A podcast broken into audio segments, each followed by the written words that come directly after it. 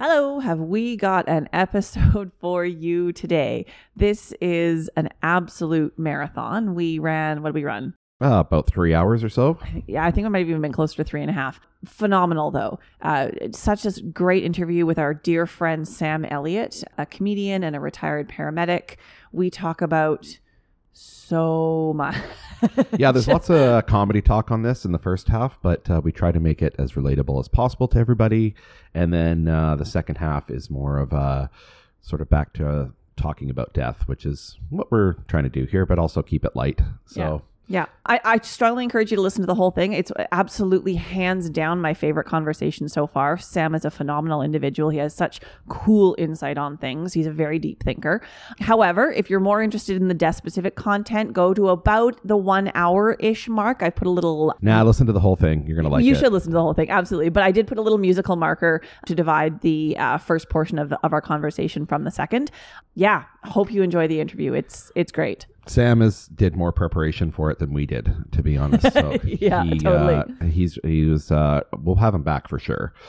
I'm sure. But enjoy the show. Yeah, it's gonna be great. All right, thanks.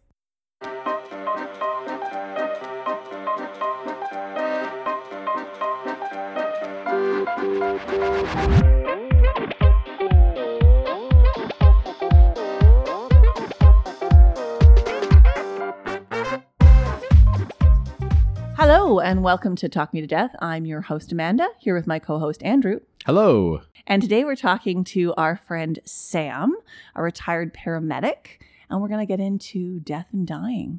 Well, and he's also a retired paramedic and a comedian. Sorry, retired Yes. paramedic, now a comedian. Now a comedian and friend of mine. Of course, I pretend to do comedy as well.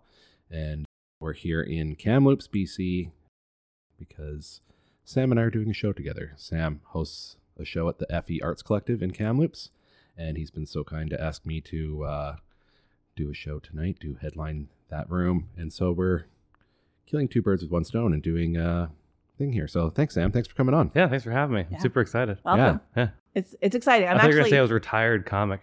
I think he was gonna. Yeah, I, think I was going to say, I the other, I basically was gonna say another once R a word, week. but no, I'm just I- kidding. I do retire once a week as a comic. yeah, I, I, well, I feel like sometimes I retire after a bad set. Yeah. so that's, Sam is definitely found his calling. I'd say he's a hilarious comedian. I'm going to pump his tires. Ah, right now, thanks. I so, appreciate Yeah, that. but don't expect that on this podcast Yeah. necessarily. So. Get ready to laugh, everybody. Okay, so we'll we'll jump in. I mean, just as a general rule, we'll sort of ask uh, our guest if they can maybe start by can you just give us a brief rundown on like who you are, kind of what your background is, what you did, what you do, how you came to be here. Uh, sure. Yeah, I um, I I was a paramedic for about about eight and a half years in total. Did that for a while. It was uh, a lot of fun. Started doing comedy about two years ago, off and on, and really enjoyed it. But uh, also had some had some uh, mental health issues from work as well, uh, which ended up which ended up uh, ending my career. And yeah, now I'm just kind of in between careers at this point, and just kind of enjoying doing comedy and yeah, I mean, I, I've got really lucky that we opened up this awesome club right by my house that I get to kind of walk to once a week and just do like, you know, 20, 30 minutes. It's, it's great. Yeah, So, yeah, it's a fun little time in my life and I'm enjoying it. Yeah. awesome. That's good. So, I mean, you jumped in really quickly with, uh, you know, being retired from paramedicine, Yeah. uh, you know, because of uh, the mental health impacts. Mhm. Would you maybe be able and willing to tell us a bit about, you know, what sort of mental health, and obviously, given the gist of our podcast, specifically death related, because that's something you obviously encounter a lot, Right. sort of preparation you were given during your training, if any, Yeah.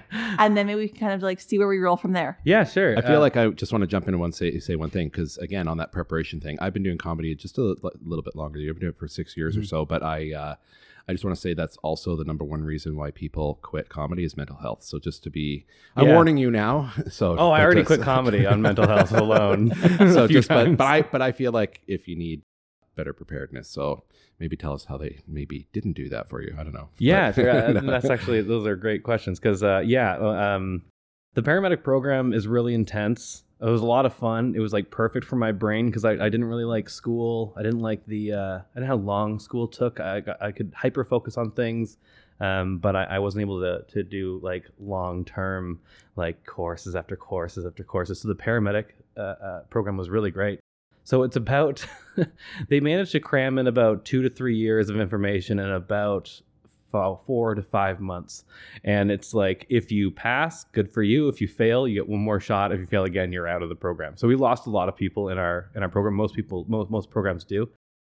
But uh, yeah, I mean, it was intense. I liked it a lot. As for uh, training, when it comes to death and stuff like that, they really didn't. They didn't really train you too much.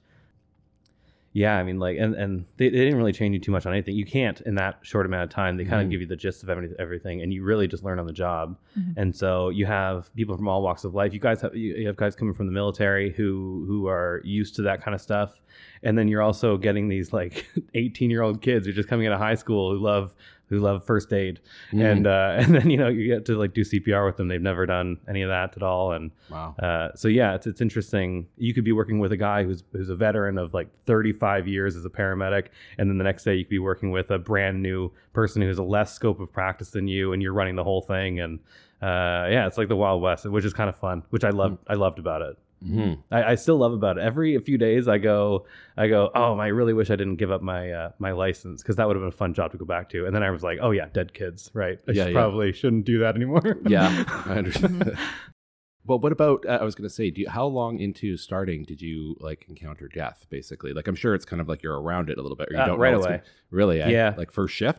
Uh, yeah, Oh, First geez. shift right away. Uh, on my first practicum training shift, I got we got uh, we had this lady who was deceased, and we had to go check on her, and she was deceased. So there's nothing we could do. with The little old lady, and uh, and then they were supposed to call. So we're supposed to stay there. The paramedics were supposed to stay there until the police arrive, Mhm. um, so they can take over that whole thing. But they forgot about us. Oh, These dispatchers forgot about us, so we just spent three hours with this dead body. Oh, my Jesus. first shift. oh my goodness. Uh, which was a good learning experience. Yeah, you know, like sure. we, we kept calling them and be like, Where where's the cops? Like what's going on? And they were like, Oh, they're coming. They just kept forgetting. So I had a really great teacher and we kind of just poked around this dead body and we're like, Oh, look, this is lividity, this is all these other things. So it was actually a really good Hmm. learning experience for that. And the nice thing is, is that uh, I mean, it's sad when you think that she was completely alone. Mhm. But for me it was great because she didn't have any family around that we could really it was really a great learning experience for me. interesting. Yeah, so when I actually uh, came upon it with family, with the intensity, I already have this three hours of sitting with this body, and Mhm. you know, it, uh, it was a good learning experience for that. So then once you were up and running, once you were, you know, fully licensed and an Yeah. active paramedic and, and out there, you know, running the streets, Yeah. What were your supports like then? Because then shit starts getting real. Yeah, yeah, it starts getting real, and you are completely alone. That's the worst part uh, about being a paramedic in in uh, BC is BC that does not treat their paramedics well, don't. just in case anyone's wondering. They do Mhm. not. Uh, you're working about you got about two dollars an hour, but you're also sent out. You can't get into any cities. So you, I started in Lumby, Oh. um, Lumby, BC, Mhm. and uh, and so yeah, if you had a call, you were completely alone. The the closest ambulance to you for any help was at least 20 minutes away, and Jeez. they didn't have any any advanced care paramedics even there. Hmm. Uh, so if we got lucky, we could get a helicopter for some really crazy stuff, which we ended up doing. well, I was going uh, to say, and Lumby, for those that don't know, is probably a lot more industrial accidents that you would see because there's some sawmills and things. Would you see that kind of stuff there or not? You know, I really didn't see that. That's, Oh, really? That's the thing about sawmills. There's really, it's really safe until it's not, Right, and then it's something yes. crazy, right? But it doesn't Oh, yeah. happen very often. Fair enough. Yeah. Okay. But uh, but yeah, people would think that. No, it's just a lot of uh, there's a lot of um, retirement homes there. Mm. There's that, and then you're really just watching Vernon the whole time, and uh, Right. uh, yeah. So Where were you? Where were you? Live? How far away were you living? I was in- living in Kelowna, so I was living Oh, about okay. uh, an hour, an hour and a bit away, driving Okay. there. Wow, and that's Yeah. how you had to start. Yeah. Hmm. I'd work about 96 hour shifts and uh, make two dollars an hour. I would hope for injury. I would hope for people to get injured or sick because that's how I got paid. Yeah. which is a weird. Which is weird. You have these new paramedics and they're just like hoping for death and hoping for injury. And Well, you have to You because You're not yeah. you're you're on shift without being on shift. It's Yeah. it's the most insane thing I've ever heard of. I I, had no idea. yeah, So no you one's no hang out in the idea. ambulance hall, No. and you hang out in the ambulance hall waiting for something Yeah, just hanging Yeah. out, watching movies for watching for two bucks an hour. Two bucks Yeah. an hour, yeah. Yeah, for Making some food and More than I make now doing comedy. So maybe I, it was a pretty good gig. No, yeah. yeah, I had worked I had worked as a nurse for years, and then Mhm. I spent about a year doing high acuity transport, which Oh, is the first time I'd ever really interacted, other than handoffs and emerge. Of course, yeah. interacted like really, Really with, with the with paramedics. yeah. I, I had no clue. Yeah. It's you guys have a terrible union. It's I awful. know. Well, th- that's the thing is that it's such a cool job that you can totally get away with convincing someone to do it for no money. Yeah. It's such a wild. Like, it's for the people who just love that, like Yeah. love that rush, love the Hmm. the cowboyness of it. You're Yeah. completely alone, and so yeah. As much as I hated it, I can complain about it. You know, I, I willingly accepted Yeah. how much I knew. I knew going into the training how much money I would get paid. It's still. It's Yeah. still. It's batshit. Oh yeah, it's getting better now. Well, and I know you. Better, yeah. I was gonna say I know you personally too, and so if I and I can go back on a little bit in your life because I know that you actually started out with doing military training. You were going to be in the military, right? Yeah, I was in. Which was is in- sort of the same. It's the other side of. of the coin. It's low pay with possible crazy stuff happening. Yeah, never got to do anything cool at all. No, but- but uh, yeah, no, I mean that that that uh, that was I was a young kid when that happened. That Yeah. was- so I think that kind of started. Yeah. um, I actually got into that because of my fascination with death and my depression and stuff like that. I just went, well, I already want to die. Might as well join the army and try Yeah. to make my life somewhat useful. Mhm. Fair enough. That was the goal at seventeen. Interesting. Yeah, it actually makes a lot of sense. Yeah. So then death, mental health, now you're a paramedic. So aside from like on the job supports, I am curious because I've never really had this conversation with any of the other paramedics I know. What sort of other supports like, you know, for traumatic calls or things like that? Did, did you was there a process in place for debriefing? Did people check in on you? How did mental health come to be a component for you leaving the profession? Was it like a snowball thing? Was there a single event? Like what sort of how did that work within the context of your job? Um, can you re- say that question one more time? Sorry, just so I that I know that was really long and convoluted. I, I'm just I'm sort of more curious, like you know, because paramedicine can can come up, you know, like truly first responders to some some crazy crazy things. Yeah. Did you have like outside of working hours when there might be another car on call or whatever, the, those technical supports? Mhm. Were there supports in place for your mental health, for debriefing from bad Right. calls, for checking in to see whether you needed debriefing, for, you know, ongoing uh, education around self care, like anything like that? Yeah. And then how how did that and or the lack of it, because I don't really don't know which it is, how did that impact sort of how the arc of your career went? Was it was it that your, you know, the the concerns from work built up over time? Was there a single event that sort of drove Yeah. the okay. change for you? Yeah. Um, so it's kind of a two part question. Uh, It used to be non existent. And they've gotten a lot better over my career, and, and even now it's getting better. Mhm. Uh, with mental health kind of coming up and being more mainstream and stuff like that, they're, they're understanding a little bit. Plus, we were losing a ton of paramedics, like like to suicide and stuff like that. Mhm. Like they finally realized, like, oh, we need to jump on this. Like it was completely across Canada. It was Yeah. all first responders. A lot of them were paramedics, and we had almost the same numbers as return military guys. And so yeah, they started putting some more work into it. But initially, no, like there's no, there's nothing, and uh, but you would have like your partners were really great. You'd really re- learn to. Our partners, my partners were really great. You you really learned how to rely on them, uh, and we would kind of debrief each other. So we would go through the call. We would be by ourselves. Um, we would either drop the person off the ambulance or, or at the hospital, um, or whatever we would do, and then we would. I, I would. A lot of people wouldn't, but I I was always had like a. Not for me. I didn't really care. I was a robot for a long time. Um, but I, I knew that it could affect people, so I would just be like, "How are you doing? What's going on?" So I was I was actually the one debriefing my partners usually, Mhm. and uh, and yeah, like you you open up discussion, then you just make jokes about it and stuff, and you know we're all pretty dark, and it's just like, "Are you Oh, good? Are you good? Okay, great." And you just making a joke about it, and it's it's fine. And then yeah, like the longer your kind of career goes on, the more and more stuff kind of builds. You don't. I don't think I. I don't think. I don't think I realized like how much it was building at that point because it really never really bothered me. There were some sad things that I would like bring home, but I would talk about it. My my, my ex was a was an RN as well, Mm. and, and who who worked in mental health and stuff, and uh, so it was good to be able to de- debrief with her. Like I would debrief when I got home, but I don't know how people that didn't have medical you know medical spouses or anything like that. To and I know people that wouldn't even want to talk to their spouses about it because they couldn't Right. handle it. So at least I had that, you know, which was fine.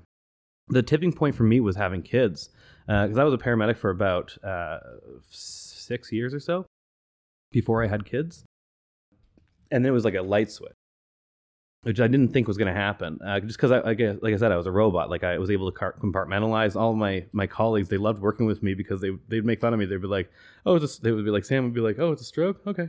You know, oh, the guy's dead. All right. like I was like really unflappable. Mhm. It was it was a great career for for who I was. But yeah, having kids, man, it turns you right around. like it makes everything really real, and then uh, and then you start looking at. And it still didn't really bother me at that point, but it really starts. You start looking at everyone like a kid at a Mhm. certain point. hmm Yeah, like you know, near the end of my career, uh, when I had my second daughter, I was really bad. But that was uh, at my I was in high anxiety, really high anxiety, and then I had three um, calls over the of course about two months that uh, just ruined me, Mhm. and to the point where uh, it, it sort of uh, culminated when I I lost my vision on a call, and that's when I was like, oh, and then I worked for two more weeks. And uh, but yeah, that's when I was like, oh yeah, this is not good. Like something's wrong here, Mhm. and uh, that's when I this is when my career stopped. And so, did you recognize that, or like, d- did did your coworkers, did your supervisors, did was there anything? Was there a reach out from your employer to be like, hey, like Yeah. this has gone sideways? Mhm, Uh, kind of yes and no. So uh, on on the call that really kind of there was a first call. The first call that uh, happened, the first one that of the three kind of dominoes that uh, that fell. The first one was uh the first one just sucked. It, it kind of hit all the notes, all the sensory notes that I'm like as I was doing it, I was like, oh, this is how you get PTSD as a joke to myself. Right. But then totally that's what happened. Yeah. Um, but then the second call, about a month later, it was uh, uh, the day before my second daughter was born, and it was for uh, a kid that looked and w- it- it was the same size as my first daughter, Right. and so that was just very close to home. And I got, uh, yeah, it was a it was a hard call, and there was uh, some interpersonal issues with my partner, Mhm. um, which flared up other issues, and uh, we almost died on the way to the hospital. So there was like that whole thing, and then I was just so frustrated that I ended up just punching a door opener. And so when I did that, I was like, "Oh, that's never happened before." You know, like I'm acting out right now. I'm really angry. Yeah. And at that point, I reached out to my my boss and I said, you know, something's going on. Like I don't know if we need to uh, contact. Called, I think it's called CIS, uh, critical incident stress. So Mhm. at that point, that's the nice thing is that they had transitioned into that. They, they actually had this this this this, this system in place, Mhm. which was great, and that that helped me a lot because I called this company when I, when I was like you know just on the edge of something's wrong. I'm not myself. I called them. I was able to get a counselor, and then when I fell apart, I already had a counselor. So it, like that's what saved me. Oh, at that thank point. God for that. Yeah. I got lucky. Yeah. Yeah. I've, I've done critical incident debriefing a couple of times and it, it's it's a wonderful wonderful thing Yeah. but uh, my experience with it has always been that it's sort of like a quick dust off and then like okay off you go Yeah. it is. I- I, I, I- yeah I, I don't know like if if I ever felt like I needed anything longer term I, I don't know if I would have felt supported through that No, Mm. it's not. But uh, it's it's set up in the sense that like they got me a counselor, and that's Yeah. what really helped me. Yeah. But yeah. I mean, the critical set, it's just colleagues that are doing their best to help you, right? So it's not like they can do much. I remember one lady called me and suggested because I told her how depressed I was and I couldn't do anything. She told me to make some soup. Mm. So that's right. that was the help that she gave me. I was like, Did okay. she give you a specific like type or brand? Or? no, she no, she wanted me to make a soup. Oh, make from scratch. And I'm like, I can't shower right now. What makes you think you think I can have a make a Be like, soup? I don't- Can I make it with cyanide? yeah. I will I will make a quick point though for anyone Yes. listening, and I'll try and find the link and throw Yeah. it up here. Is that through workplace health and sa- workplace health and safety, so Work BC, Mhm. um, there is critical incident debriefing available, which you can access directly, independently, entirely outside of your um, employer. Yeah. I'm not honestly not sure if it's if it's uh, healthcare provider specific or it's for if it's for anyone who comes across something Mm. through work. That is, it's all run by like master's level registered counselors. Yeah. So I will try and find that if anybody wants that information because you know it's important to have. No, for sure. Well, and honestly, because I I know uh, Amanda and I've heard different things because I've asked her about that one time too. Some similar like, what kind of support is there? Because you, I mean, working in the ER, it's you know, she's as you know, cleaning up Mhm. what you bring to her. so The nice thing is that they So- actually they do flag things now. So even before the call Oh. starts, if it comes in as a certain like this is like a someone needs to talk to this crew after they're done this. oh, interesting. That does Good. get flagged. That sends to the manager, That's good. and then if everything goes to plan, that is that is uh, you know they're they're reached out to. But Hmm. the, the effectiveness, the uh, them some actually doing that, you Mhm. know, sometimes they forget. Then they're busy and they just need an ambulance. It's, hard. The, the, the, the, It's the- really the- hard. Yeah, the the the uh, idea's there and uh, things are in place. It's Yeah. not as good as it could be, obviously, but you know nothing Well, is. So And from the outside listening, because again, I'm not in medicine at all. yeah, It, to me, what you described and what Amanda's described sounds like, and I, I know it's intentions are good, but it's sort of like, you okay, big guy? Okay, Yeah. okay. A lot of times yeah, it is. you gonna yeah. be okay? And Yeah. it's like, I guess so. Yeah. Yeah. Like, okay, well, have Well- some soup. Good night. That not even I wish it was like that. No, like I had a colleague that had they were on a hanging on Christmas. Mm. And they uh they over the radio, they were like, Can you guys clear? We have another call coming in. Because they're like, because Mm. there's nothing you can do at that point, right? But they're waiting for police. They were dealing. It's Christmas. The family's there, but over the Yeah. radio, they're like, "You guys need to clear. We have another call coming in that Yeah. you need to go." So the idea is there to help, but then very much they're just trying to push you out and get the call. I mean, Yeah. they're they're they're understaffed. It's uh, Everyone it's hard. is. It's Everyone it's is. insane. Yeah. I this was a number of years ago now, but I peripherally worked the resuscitation efforts for the child of one of our local paramedics. Uh, and, you know, of course, like all of the paramedics in town were there. yeah. You know, half the hospital staff in town was there. Mhm.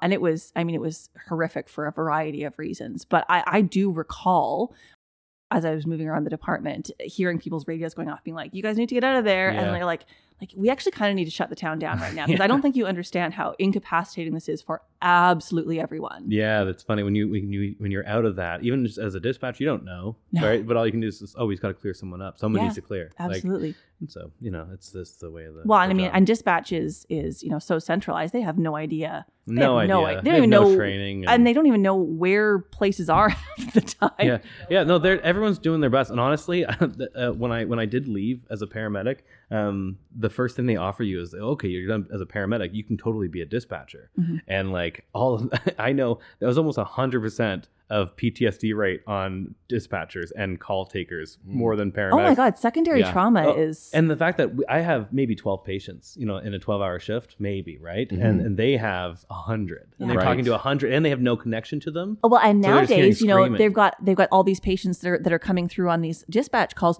who have been sitting on hold Yeah. for while an their hour. loved Can't ones having a heart attack. Or- so they or already are dead, yeah. really off the chain. Mhm. You know, it's I I, it's- I ugh, ugh, And they're yeah. 18. They just got out of high school and they're doing their best. It was an entry level job, Yeah. which is a pretty They're good going through amount their of money. book and- trying to follow the algorithm. Yeah.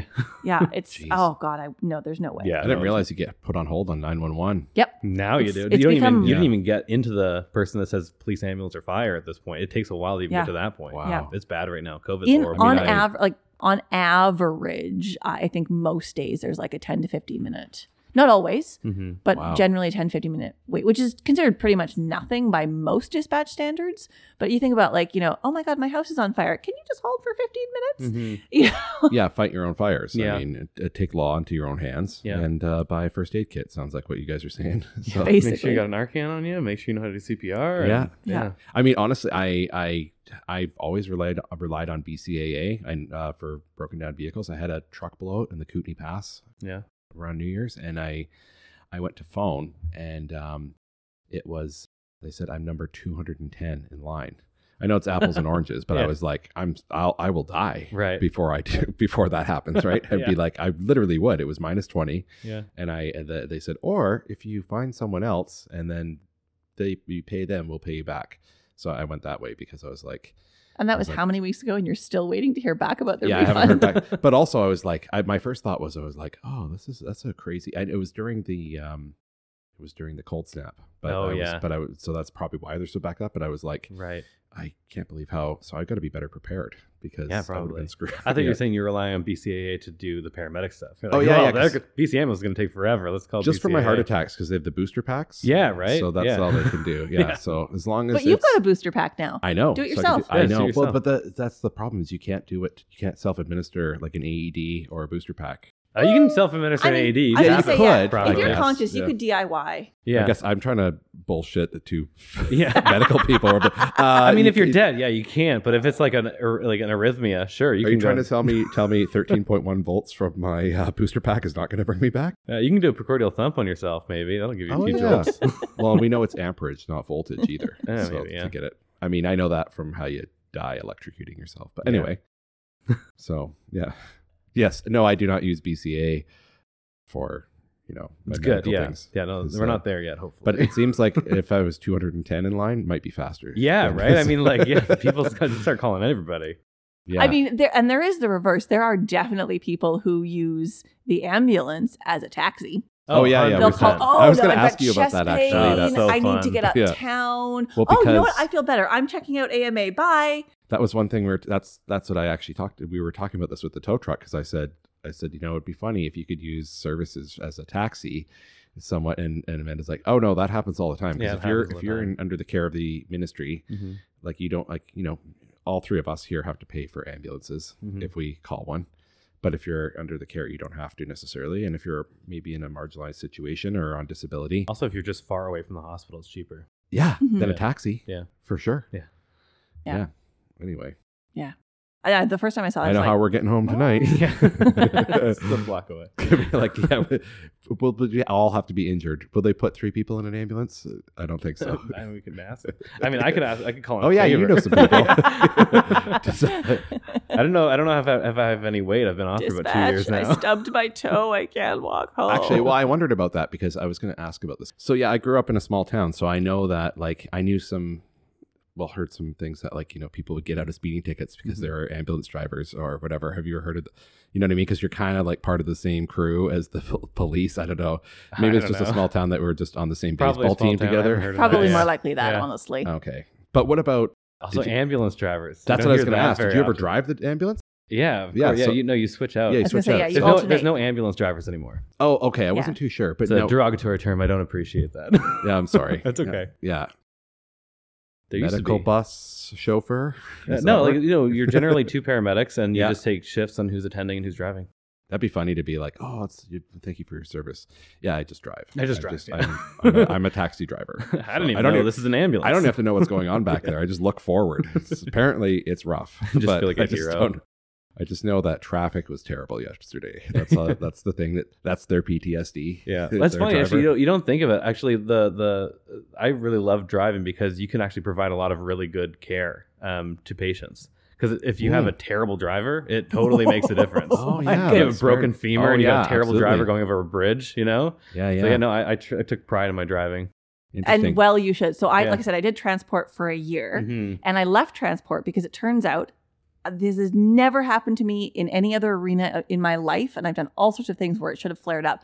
I get wildly car sick in the Oh, back of yeah. an oh, ambulance. Yeah. jeez. a lot Like of people do. like dose myself with Gravol, Mhm. uh, Zofran, wear the band, Yeah. put the things behind my like everything. Everything, and I eh? would come back. I remember doing a call one time with a pediatric uh, patient I was transporting, and it would be like, thankfully the child was relatively stable. Mhm. Do something with and mom's sitting right there. Do something with the kid. Puke in a bucket. Yeah. something kid. Puke in a bucket. Yeah. Excuse me, I'm just gonna chart for a second. Puke in a bucket. And mom's like, "Do you need something?" And I'm like, "No, no, I'm good. I'm good." it was oh, it was so Oh. I felt so bad when my partner was like a pregnant lady. I'm like, what do you want to do today? Do you want to drive or do you want me stuck in the back? And I would let them choose whatever they wanted Right. to do. but we definitely there are a couple of paramedics who were like rough drivers. Yeah. And hmm. you'd be doing some like windy highways at Yeah. night. Yeah. oh boy. Oh man. Yeah, I those would are the come- cowboys. I Gotta would love those literally guys. I would be green when I got back to the hospital, just like, no, I'm good. I'm just gonna take this person to the ICU and go lay down for a minute.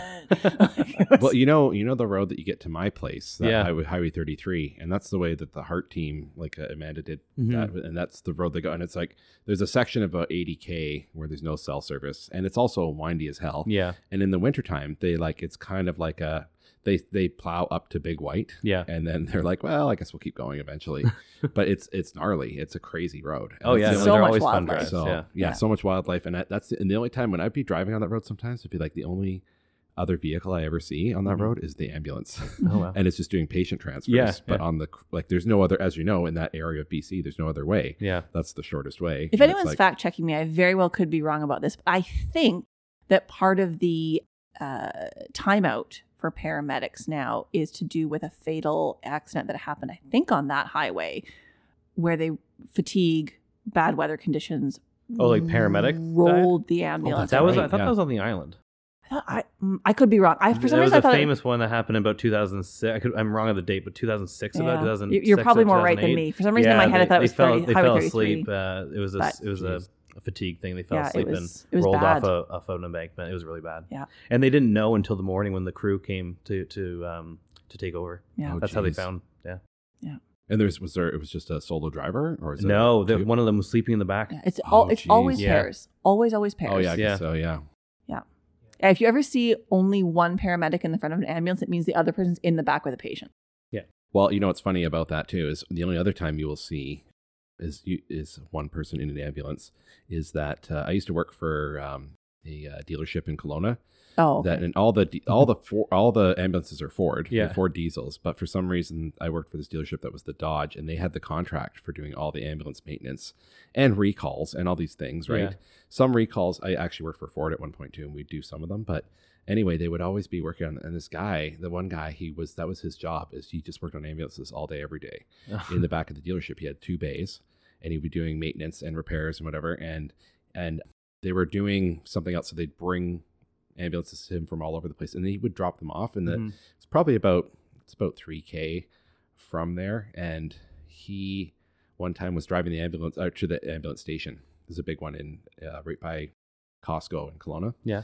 So anyway, and it's it's not that far. He was driving the ambulance there, and there was this crazy Yeah, it's like a highway, block. Hey, yeah, Highway 33 Yeah. and Highway 97. He's turning there, and there was this crazy accident. Oh, he'd drive and, by it. and he had to drive. People were like, so "Stop, funny. stop!" And he just had to keep going because he's like, "I'm just a mechanic." Yeah. And the people were like, "What the hell's wrong? Can't you do?"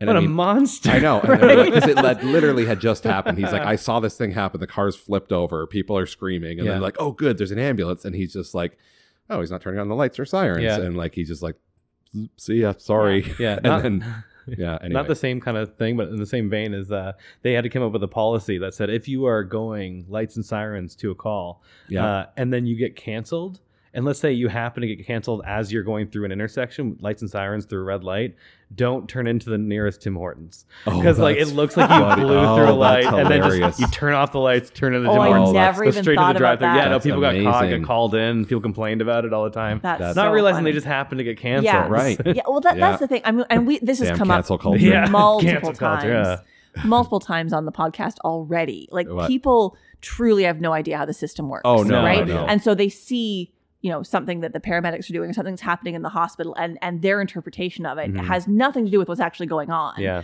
but it becomes their truth and that next thing you know yeah things are running up the chain Right. and Yeah. you're like ah There's always weird things. Like sometimes we would be going code three, which is lights and sirens to a call, and uh, and then we would pass an ambulance going the other way, going code three to a call that w- where we were coming from. Like it's it, they Yeah. oh just- weird. Oh, yeah. because they've already picked up people. no, it's Oh. just that they were like they just happened to send us. To, someone yeah just the way the messed up. dispatches fell Oh, out and that's they just sent someone far away from both sides. They crossed, we crossed paths, and we just waved at each other as we were going That's by. Yeah. amazing. Yeah, but scary. so funny. yeah. that's that's really funny. Yeah. Yeah, or I've heard stories about like so in our area between um towards the north end of Summerland is the cutoff. So if you're if you're slightly south of whatever this arbitrary line is, Yeah. you come to Penticton. Otherwise, you go to Kelowna. Mhm. Okay. And I've I've heard of uh, crews being dispatched to things like right in that area where people know that and they're like, I will give you money if you will take me to Penticton because it'll be faster. Wow. but they're supposed to go to Kelowna, you know. and will they? No. Oh, No, you of can't course bribe. not. You can't. But it's just you it's can just bribe. a, it's you just could a probably funny bribe thing. an ambulance attendant. Oh, well, I, or, I used to work in whoever. Chase, and that's right in the middle of Salmon Arm and Yeah. Kamloops. So Oh, we would yeah. just be like, if it wasn't serious, we'd be like, where do you want to go? Mm, oh wow. Yeah, like it's it's 45 minutes either way. Which way do you want to go? That's hilarious. They're like the Legion. Yeah, the Legion. yeah, yeah, no kidding. In Chase though. Okay, so for a death podcast, we're actually Death talking yeah, about lots but death. Yeah, we're gonna have to cut a lot of this out. No, no, No, no, we'll we don't. This, I this don't. all interesting. By the It's way, all- too, a couple caveats that I didn't mention too is that we are in a big open space, so it might be a little echo- echoey. There is dogs in the area, so you might just hear like the, the, odd. general vicinity. There's packs of them. We're Yeah, surrounded by dogs. four there's, dogs. There's literally four dogs in this room, and they're being quite calm. But sometimes you might hear some uh, jinglings and stuff. But also, we might do this as a two part because again, we're doing a show, so we're going to do up until we have to go do the show, and we might be back after the show to do more. So yeah, we'll, we'll get to let's that stuff. Do as long as we want. Well, So- you know, Alright. okay. So actually, since you mentioned the show, let's actually jump into that because I know it's something you want to talk a little bit about. Yeah, Let's talk a little bit about about Drew. yeah, for sure. Uh, But I'll leave that to you guys because you certainly knew him far better than I did. Sure. Yeah, well, yeah, as Amanda said, Drew McLean uh, was a great comedy promoter, and actually just Just uh, promoter and in promoter general. in yeah. general, but com- comedy for us hmm uh, in Kamloops in in here, and he he basically, uh, unfortunately, he just died suddenly. about- Suddenly, yeah. I talked to him like the day before. yeah, and I had done. Um, uh, we had done a show. There's a festival that they do annually here in Kamloops that he was the organizer and promoter and creator of, and it, it got bigger and bigger. Every year and always a lot of fun. I mean, COVID made it a little bit tricky for the past couple of years, but he still Mhm. pulled it off. Yeah. and a lot of places didn't do it. But anyway, it was. Uh, it's actually interesting that I'm here because one of the last conversations I had with Drew was that at last night of the the festival, and I said, "Hey, don't worry, I'm going to try to convince Sam to do this vid- room for you because he You're- lives around the the, corner." And I was like, "He should do this room." Yeah. And he's like, "Yeah, I've been I've been asking him." And When you Then- say do the room, what do you mean by that? People oh yeah, sorry. know. So what that means is that they're doing open mic every Wednesday. Today is a Wednesday, and um, while we're recording this, and they also have a headliner come in. And but to run a room and have an open mic, you have to have a dedicated host and someone that's willing to a keep the room going, but also host it and you know be And funny write and a lot. Write a lot. I mean, Sam is one of the best. He he's the hardest working writer I know in comedy Oh, that I know thanks. I personally. appreciate that. I'm looking at his. He looks like uh, this is. I'm I'm in his room right now. I'm looking at a whiteboard. It's a double whiteboard. It's a full I wall. can't read the questions that are on there because they're actually a lot of them. It just wouldn't make any sense No. if the context just- of them. But they look like a madman's manifesto. Yeah, it of- really does. Of craziness, vulgarity, hilarious. It's, but also I know everything that. Again, he's the one thing I I love and dislike about Sam is that he'll go up and do ten minutes, and then he'll come out and he'll be like. We're like that was amazing. How long have you been doing that? He's like, ah, that's the first time I've said those things and that's he's very good at that. That's my superpower people- as a comedian. yeah, to make it look like you always just trying new stuff. Seems like you've been doing it. For I love doing new stuff. I honestly I hate hate reworking stuff. I, I don't mind rework. I actually have a lot of fun reworking stuff. But I, when I come up with a new joke, I just can't wait to do that. And Mhm. so I just kind of get in that zone sometimes where I just like to keep doing more new new stuff. Sure. Yeah, me too. Yeah, and then what I've what I've ha- like is that helps me um that helps me write and then so and then once I can get enough jokes then I can look at that and then go okay what can I do with Mhm. that now which ones do I want to work on like once I have a big plethora of jokes Yeah. that are just first time that went okay Sure. how do I rework those and uh, yeah I mean it's fun to do that but I also like the challenge of like like tonight I'm probably gonna do about 25 minutes of new stuff Well, apparently I'm headlining, so that I'm going to try to do a bunch of new stuff. That's great. too, because Yeah. it's just it's it's fun because it is an open mic room. yeah and you know it is, and and again the the room itself is it's a awesome arts collective. If you're ever in Kamloops, you should check it out. But it, it was the uh, uh, again the brainchild of a, a bunch of people. hmm but Drew was obviously Drew is the guy that I would say for both of us why we still do comedy yeah because he's given us the opportunity here. And I know one of And the reasons I so good. I was gonna say one of the reasons I encouraged Sam to do this or to like take over and do. Oh man, I wish there was a place you could do comedy because I know I used to do what he did, which was two and a half hour drive hmm to another city to Do do, a five five minute minutes. set, Yeah. and then if it went t- terrible, yeah sometimes it went really good, and you'd be Yeah. like, yeah, and you can ride that high for Yeah, two and a oh, half hours great. back. you feel like a king for for Right. for two hours it's fantastic Uh, but then sometimes it's horrible and that was one of the and then so you have to live with yourself for two and a half hours Oh, of like wow what did i just do well five hours total because i drove there and back and i got a free beer that i didn't even drink because i'm driving back I, I would use that as bargaining. That's Oh, how I nice. got You- people like me. oh you give away your ticket Yeah, nice Yeah. yeah I'd So- find whoever Yeah. didn't like me and give them a beer. i think that's why how we met he maybe Probably, gave yeah. me a ticket and i was like yeah this Guy's pretty like, cool. This guy, this, this guy looks like he needs a beer. Yeah, he did a horrible set. Yeah. Just- but anyway, I was gonna sorry to cut you off, but I was gonna say that that's it's interesting because we, you know, we owe comedy in a weird way. I, I thought about quitting a, a many times because I, I had like you, I had a career, I Mm-hmm. was doing stuff, and I literally I'd be like, yeah, I should just probably stick with this job that Yeah. I'm doing, and I'd get a call from Drew being like, hey. I need a host for tomorrow night. Mhm. And I don't know if he called me because he knew I would always come or Yeah. he thought I was funny, but that doesn't matter because he would Right. call me anyway. Right. So both are true. Yeah. and anyway, So, looking in from the outside, I mean, I, I did I only met Drew in passing a couple of times, but he he essentially was, you know, at least recently, the Kamloops comedy scene. I mean, he was the one Totally. he was the mover and Mhm. shaker. He set up all the shows. He he got the headliners in. He would, you know, bring the the mid range people in from out of town and all that. And he seemed like a real hustler. to and me. big guys from out of town too. Yeah, Yeah. he knew everybody. It was Yeah. crazy. I was thinking more like, you know, Kelowna comics and Yeah. things Oh like yeah, that. they're no, we're so not mid range. I mean, he was he was until you he know, found me. Then he just started just siphoning this well. yeah, so he was a hustler. yeah. yeah. and you know and, and a, a a a mainstay of the scene here so Yeah. how is it how has it been for you guys with him suddenly dying what what's that been like for comedy And he, he- in I, general for you for comedy here Uh, do you want me to go? I was gonna say, well, I, I was gonna say Drew would have been. He was a, a hardworking guy, and he he would have been fifty last week, right? He Mhm. turned. He would have turned fifty. Yeah, he turned- would turn and 50 this and uh, So, but I know he was hard work, and he did have Aaron Batowski is the guy that he worked with in the in the arts collective, Yeah. and also there uh, I can't remember the other uh, person that works there. Kaylee? Yes, Yeah. So, I know that's a big shoes to fill because Yeah, that was a big loss. Like the, the, he was a big business partner with them, and yeah. I mean, they've done a really good job weathering that and trying to figure this whole thing out. Yeah, so for me, I know. I mean, like I say, I used to get calls all the time and been like, "Hey, can you do this thing?" Or he'd give me, you know, time in advance, sometime to do stuff. So for me, I just kind of I know that that's I'm a little separated from the scene, so I I would just if they were random. I wouldn't really, other than I knowing the festivals coming up. Mm-hmm. But for you, I must be a little bit like kind of uncharted waters to be like, "Oh, what's happening with the?" Yeah, I never, I was never interested in booking a room. Hmm. I, I honestly don't like doing comedy. like it's, it sounds counterintuitive. I love writing. I Yes. love writing. I love writing jokes. Uh, Mhm. it's something I can't turn off in my brain. But like the idea of like I'm going to go and perform this, it's it's next to impossible. I had to force myself to do it every time. And so yeah, with him dying, and then this, and he was really he was hoping to get an open mic going. And I was honestly telling him like honestly I don't think it's going to work. Like we don't have enough people here to Right. do it. We have to rely on Kelowna, and uh, but yeah, I mean like then he died, and then and then you know some people stepped up. Uh, Aaron Butowski stepped up. Uh, Ernie Ware stepped up Mhm. and uh, and the three of us kind of got together and was like, okay, well, I think that we could do this if if we're all in on this and uh, we put the Mhm. effort in. Uh, I'm sure we can get a headliner every week. Yeah. Maybe we can convince some people to come up and do some spots from Kelowna. And uh, and then yeah, just hopefully we can get some more people. And and then the more that uh, we've been doing these shows, it's kind of been nice. As much as I hated doing it at first, I really like doing it Mhm. because now I don't have to like the guys in Kelowna. They're doing and, and normally you talk to any comic, they're like you got to do it as much as you can, as Yes. get up as many times as you can.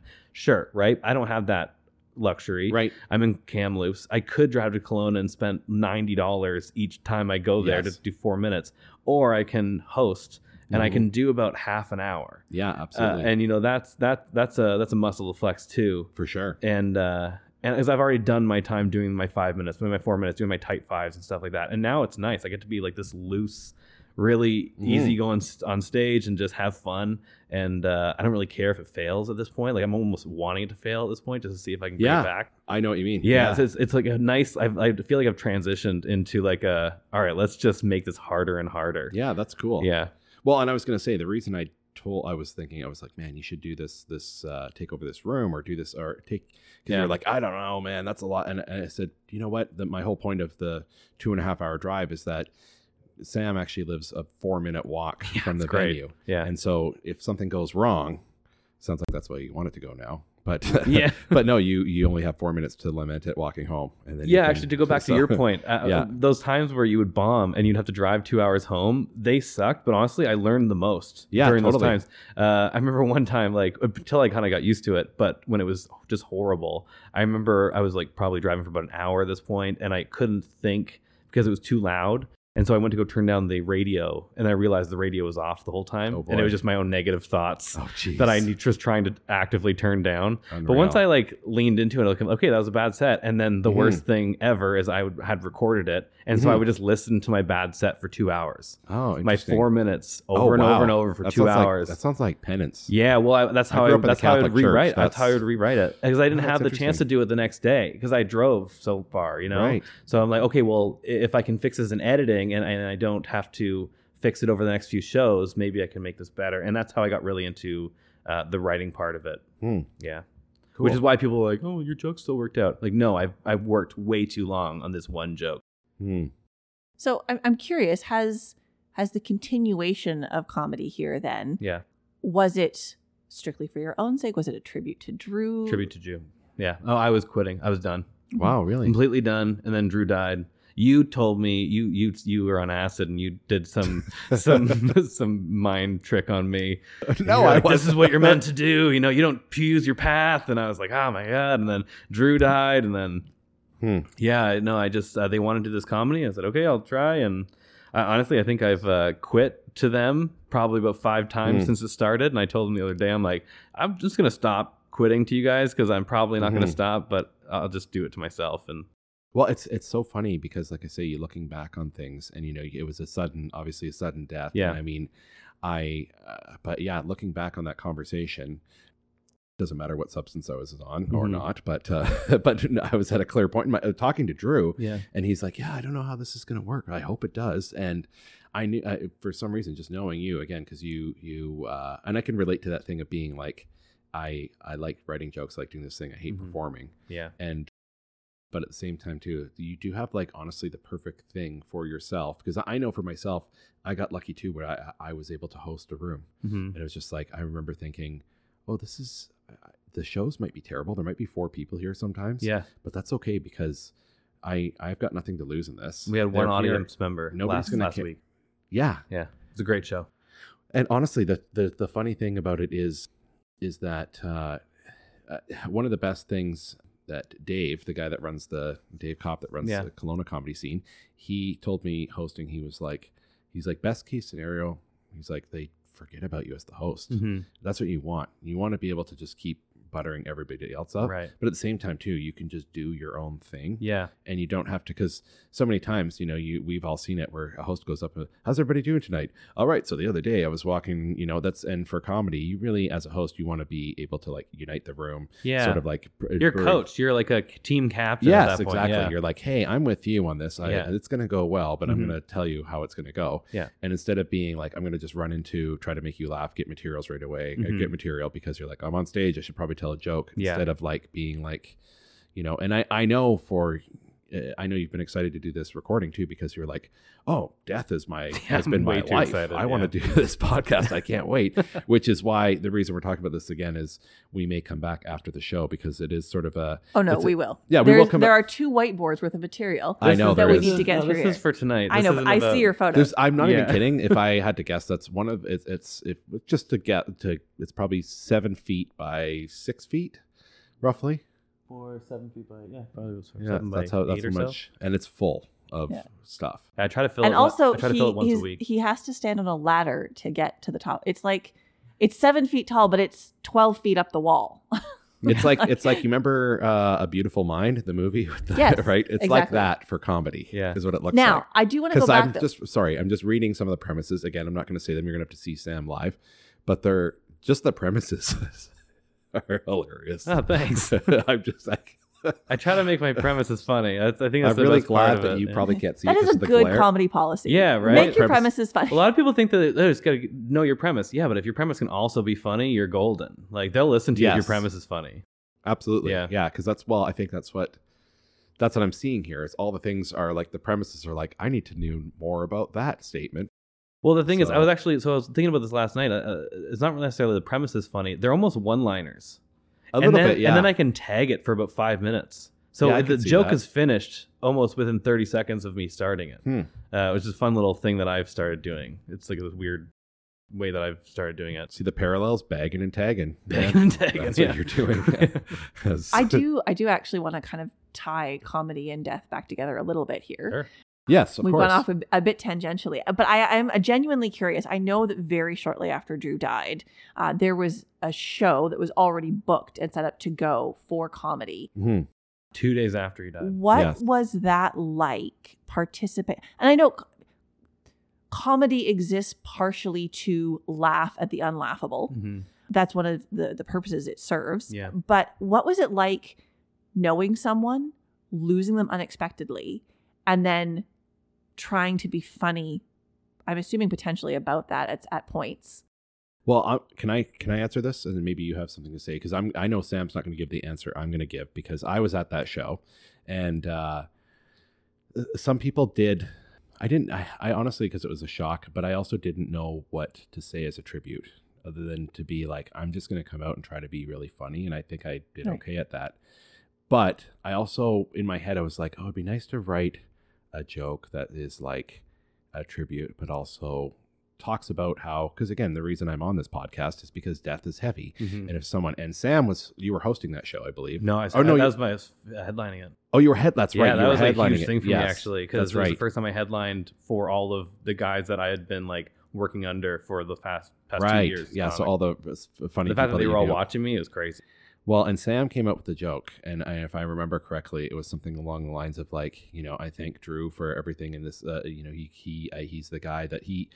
Some people have done some sort of tributes, but he really took the elephant out of the room and was like, you know, Drew built this kind of place. This was his dream, whatever. And it's it's sad that he died, but I'm I'm I'm mad at him because I found out my ex told me that he had passed away. She had found out through you know Kamloops is a big small town, and his, his joke was.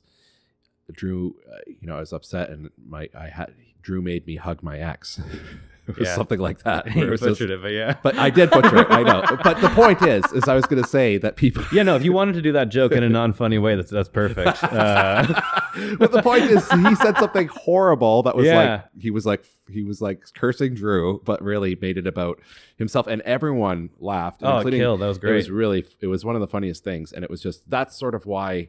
I mean, that's why com- that's why we we do this because we're we're trying to like take things a little like you know, Yeah. take things seriously, but also if you can find the funny in a horrific situation, Yeah. you know, and it was, and yes, I I'm so sorry. You'll have to go see. That's Sam, how I've always dealt with death. Though the the, The best death part, of the that joke that I just killed it Yeah, yeah, no. it in front yeah, of you. I think that was worse than Drew's death. Uh, uh, uh, no, I because like uh, maybe as a paramedic, but also just as a kid, like how my family dealt with death. We were always very funny people, and uh, and so yeah, like I noticed in that room, I, I watched the whole show, and it was so sad, man. Like people, Mm. they were doing their best, right? yeah, But the nice thing about that was that there was so much tension. Yes, And so I didn't have to do a big joke. No, it wasn't didn't. a it wasn't a big joke. On like on paper, it's not a good joke. Oh no, no, it's not a good No, joke. I know what you mean. It's not a big joke, right? Yes. But there was just so much tension that and no one had released it at that point, which I Yeah. was shocked. I'm like, I'm not gonna get to the headlining Right. spot and be able to and then no one had done it. Everyone had brought him up, had like toasted to him or something. Mhm. So I'm like, oh, I'm gonna roast Drew.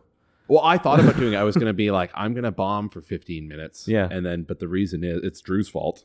Yeah. You could blame him because A, he's not here, but he's Right. the one that kept encouraging me to keep going. Yeah. And No, he like would always call me. So that was going to be my, but then I, but I also thought I was like, I don't know why. And it actually worked out perfect that you had the joke because you Oh, were the thanks. headliner and it was, yeah, it was so a nice funny. little bookend of it, and uh, We were just talking about that. Yeah. Uh, Ferris, uh, Kyle P. Ferris, and Andrew Crone and I were just talking about that and how great that joke was and how. Oh, really? how- yeah. wow, that Well, means a lot. yeah, no, we were just saying how funny. Yeah, so we were just saying how funny that was, and it was, uh and it was no, seriously, you're Thanks. Honestly, I appreciate that. I look ass, up to all of you guys. The fact that you Oh, like any of my, you. the fact that anybody remembers any of my jokes is mind boggling, mind boggling to me. well. That's the thing because, like you say, you don't really, you can't see it from your side because No. you you say like I like writing jokes. I just see the can math of it. That's it. I see people writing, and I, I'm guilty of this too. And I was listening to a podcast on the way here, being like, you, you things are more visceral and understanding, and if you do, you'll have a better grasp of what you want to say if you write it down. hmm Yeah. And I, I know that intuitively, and and writing, actual physically writing. Yeah. But a lot of my writing is done in my head, and then I go, I'm just going to work this out, and then if I do have to do something else, I, I, I probably should write it down, and I don't. I have to write it down. Otherwise, So- I'll forget it forever. Interesting. It's gone immediately. Like sometimes I, I can take two space, like two paces to my whiteboard Mhm. and then immediately forget. And I'm like, all that joke's gone forever. Interesting. If I'm lucky, I can go back to where I was and it can come back. But uh, I've had a lot of those where I'm like, I'll remember this for sure. It's Yeah. hilarious. But no, the and then I Drew the. Drew thing worked out really well Yes. because I because I uh, I just I love building tension and releasing that. Like that's my favorite. I love making it so that there's no laughter at all to the Mm. point where the room feels dead, Mm. and then just to just for that Yes. release, it's my favorite thing to do. So it just worked out. It was a, such a big tension build Sure. up for it. Um, and then the, just to tie in death, uh, I uh, that's how I was when I was a kid. So my Hmm. grand when my uh, when my grandma died, I was in the we were in the room with her. She died of cancer. She Mhm. she she stopped doing chemo. Uh, she just she couldn't she did one round of chemo. It, it cooked kicked crap out of her. Um, she stopped eating. She just wanted to go. She didn't want to suffer anymore. Right. She just died. Anyway, we were all in the um, we were all in the room with her when she passed away, and I was sitting there. And I, I'm I'm not really very emotional when it comes to to death. How old were you, by the way? Think at this point I was like 22. I was older. Okay. I wasn't a kid, but this happened when I was younger too. But I didn't really realize like how great it was until everyone was sad. They were all looking at her. They're all around her. And my brother, who's like, I've got two brothers, and he's honestly the funniest guy I know. Mm. Is my brother Adam, and he uh, he just walked up to me beside me. I didn't even know he was there, and he just went, "Grandma's dead, you know." Remember when grandma died? we were over her body. Like it was the funniest thing. So it's just like that's Yeah. how I learned to deal with death Sure. was was that kind of thing and uh, yeah because I, I when i was a kid i had, dealt, I I had a cousin that died and i remember at his funeral seeing everyone crying and then i Mhm. remember trying to cry and nothing happened and i was Mhm. like six years old Oh boy. but i remember trying to emulate what i was seeing. Um, and it just wasn't working and i think he came up to me at that point too and i look back on it he's like hey jeff's dead remember Hmm. and it's just it's just that that release of tension that Yeah. release of tension i thought uh, uh, is just so great and it, it does a lot and people don't uh, don't acknowledge how great that is No, it's true. It's it's it, that's and again, that's kind of the again, it's a weird sort of segue, but Yeah. why we do this podcast is because it's people love to laugh or whatever. oh yeah And the tension behind death and the thing that people worry about it and think about things is like, you know, we're trying to like make it not bad. And Well, because it, it can be so sad, that's exactly Yes. the same reason it can be so funny. Yes. Death is hilarious. yes, it's equal, absolutely like, hilarious. you could have the same Yeah. spectrum if of you can things. step back from it and see the absurdity from it, it's amazing. but you have to be willing to look at it. It's it's the same as uh, so we were watching a your mom's house episode the Yeah. other day, and uh, Tom Segura was sh- showing Ari Shaffir. Who? I'm just kidding. uh, one of those horrific videos. that Yeah, he shows, right? great. Tom- but Tom because it was the public version, it's Yeah. off screen. You can't see what's going on. You're just watching his face. Oh, ah, ooh, Yeah. ah, mm, oh my god, and and your brain's going, what could this thing Yeah. possibly be? And honestly, like the conversations around death really are the same thing. Yeah. If you Mhm. actually look at it, no matter how bad your brain thinks it is, and, and it can it can still be really bad Oh, in yeah. real life, but your brain's always going to make it seem like it's way worse if you're trying to not look at it, if you're trying to hide from it. So if you have the conversations, then that's where you can release the Mhm. tension, have the jokes, Yeah. you know, stare it in the eye and be like, oh, okay, well. That, that was that wasn't as bad as I thought, you know, Yeah. and especially Yeah. if you can do it before you have to be face to face with it for real, Mhm. you know, it's it's a whole different ball game. Yeah. Well, that, that was the nice thing about being a paramedic was that we were all a little bit dark. yes. And, and, Oh. and, and honestly, So they're the so ER. funny. Oh yeah, nurse humor is they're like so the funny. worst. They're so funny. The the the, co- the the paramedics I know they're so funny, and uh, and it would be like a tension breaking out. Like it would be like who can say the, Yeah. the worst thing Yeah. here, Mhm. and it was like talking to comics. Like it was so fun Oh, just to right. be like I who mean, can be terrible here. God help most healthcare professionals Yeah. if the public could actually hear the jokes that we Yeah, make. like you, you can you And look we're not. somber, but then with the ambulance you close the door and then it just goes and, nuts. and we're not we're not trying to be assholes. We're really not. Like if anybody's listening to this, oh my god, you're all inhuman if you're making jokes. That's truly not Yeah. it. You know, it- we they have to really go back to work. You have Yeah. yes, Yeah. you have to. You know. Put the blanket over the the teenager's face that got hit by the car, and then walk into the next room and check the blood pressure on the person who probably doesn't actually need to be there, Yeah. and still smile at them. Yeah, you know so what else are you going to do if you can't find some way to get rid of that energy yeah, it's rare. Yeah, Mhm. Yeah. that you can do that. Actually, our uh, to bring Drew back for a second. My Yeah. this is bad to say, but his uh, his little um, celebration of life. Yes, I Uh, couldn't make it, yeah. unfortunately. But, But, yeah, it was, honestly, it was like one of the funnest times I've I had this year.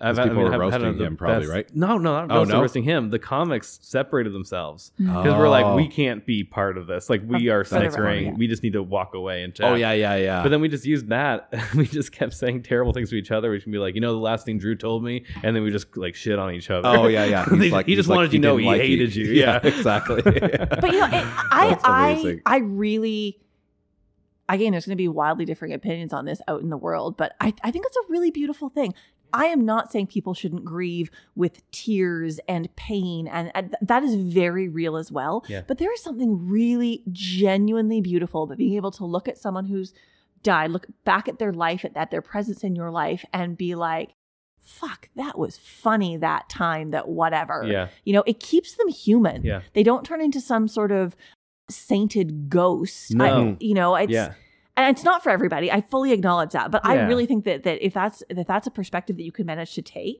that is that's amazing. yeah, And I think that that's you know uh, anything else about comedy aside, I think that's a really cool thing about about comedy Mhm. is that inherent high school prankish irreverence that Mhm. most comedians can bring to things. yeah. That, that's not common though. I remember when I started comedy and I went down to when I went down to Kelowna for like the first time and I started hanging out with comics. I was like, oh, this is like these are my people. Like Mhm. it, it was I'd never experienced it before, Mhm. and uh and yeah, like it was it was amazing. And they're all irreverent. They're all but they they're all smart about it. Oh yeah. You know, it's Yeah. just uh, you have to be smart about it, and, Yeah. and it was always interesting. Well, and I, I, I about Drew too. I'd never seen the guy in a bad mood. No. it was always. And if you were not feeling something, you could be like, "Hey, man, what's is everything okay?" Like, you know what I mean? Yeah. Like, he'd be, I've seen him do that to other comics, Yeah. like headliners that were in. Everything cool, and he would have loved the fact that they would like I mean at his expense at Yeah. a funeral. Oh no, he would have loved it. I remember him at it was three years ago at um, the uh, Kamloops Comedy Festival. There was a comedian that went up, and he had Drew had this big smile on his face, and he, he was I was like, "What? What's uh, what's up? Why are you why are you smiling so much?" And he goes, "Oh, that guy's going up, and he's going to do some jokes." About and it was like there was a horrific accident that had been in the uh, news. It was Mhm. the Humboldt bus Oh. crash, and he, I'm like, "What?" And He's like that tightrope.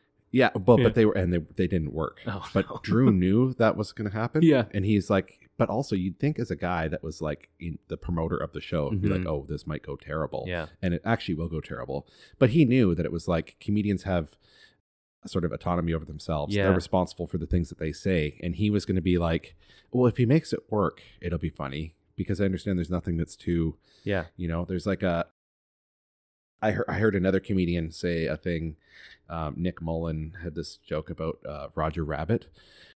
Have you ever seen the movie Roger Yeah. Rabbit? So, and there was the one scene. He's attached to the uh, detective with the handcuff, and he's trying to get out of it. And they finally he find the detective finds a hacksaw, and he's he's hacking through it. And Roger Rabbit just slips out of the handcuff, and he like is staring at him face on. And the, the the guy was like, "What? You could get out the whole time?" And he's like, "Why didn't you get out?" And he goes, "Well, because it wasn't funny then."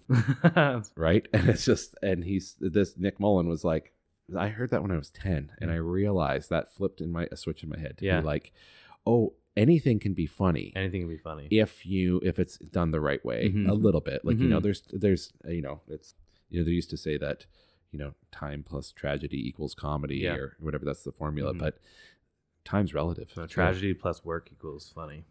That's true. well, it's actually really funny too. The funny parallels of your, I mean, looking from a guy out where I've, I've been one of those people where the, medical industry, I'm like, I could, ne- I couldn't be a paramedic. I could i lived with a paramedic and I knew this, and he had, he's, he's gone on leave three times for PTSD. Yeah. I think he's finally retired, but, That's a good idea. and he, uh, but I mean, people, I, It's like a I, I punch, used to it's like, like, a punch card. right. Yeah, yeah. Three times and then you're out. Yeah. you get to hang out and relax after that. Well, yeah, he's doing that now. But I mean, the funny, the interesting thing was, uh, it was like I remember being like, oh, I don't want to look at death. I don't want to look at carnage or whatever. And the interesting thing is, you're doing the thing now that it's actually people are usually more afraid of than death, or just as equal, which is public Mhm. speaking, right? Yeah. That's an old thing where they're like, and you've said it before. And You're like, I don't, you know, because a weird way, you didn't have to face it or maybe compartmentalized it Mhm. a little. Whereas comedy, there's if you're going to do stand up, it's in your face. Like Yeah. you can't avoid it.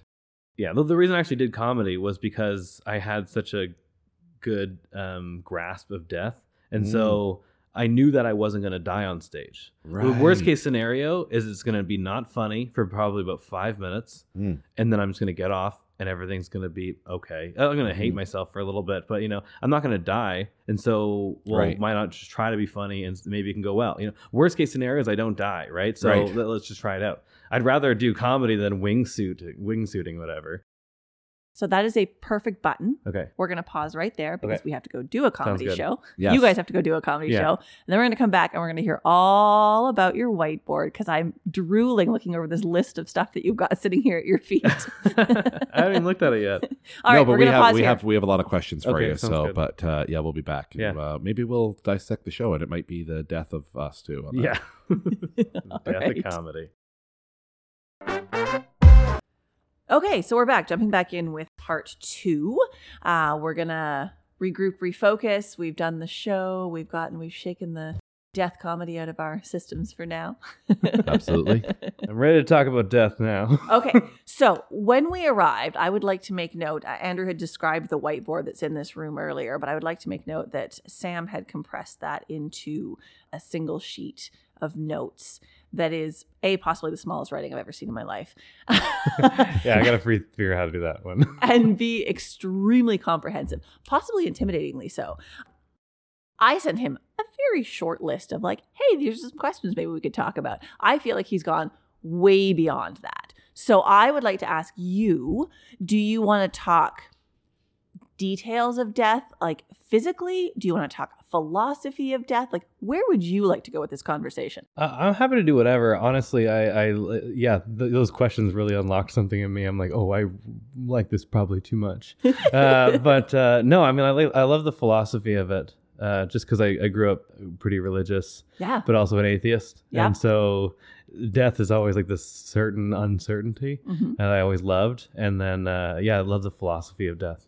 Okay, so let's ta- let's talk about that. Let's talk about how your religious background influenced your perceptions of death. Let's talk about how shifting away from religion maybe adjusted that. Let's talk about how having kids changed things. Where do you want to start?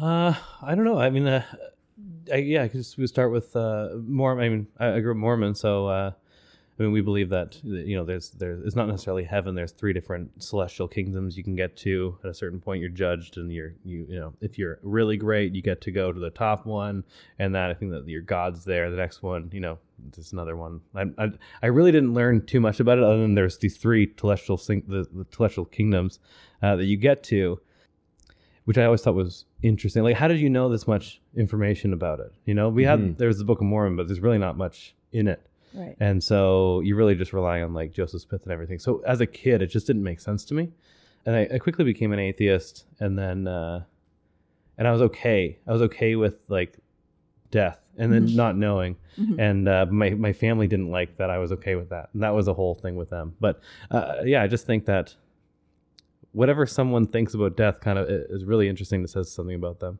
Right. I always like to hear what people think about themselves, like what they think is going to happen. I don't care about pushing my own beliefs on him, but I was like, what you- what's going on with you? What, Yeah. what do you think's happening? Okay. So, what do you think's going to happen at this point in your life? What what's your what's your personal take on it?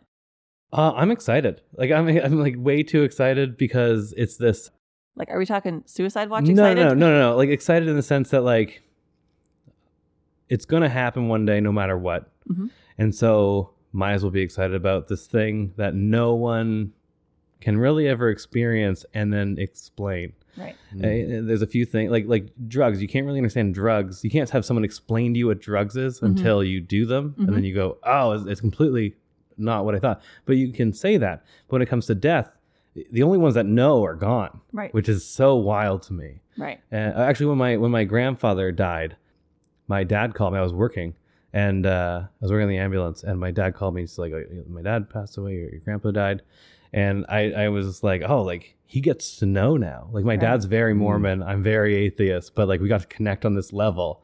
And uh, and I said, "He gets to know." And then my dad was like, "Yeah, he gets to know that I'm right," which I thought was so funny.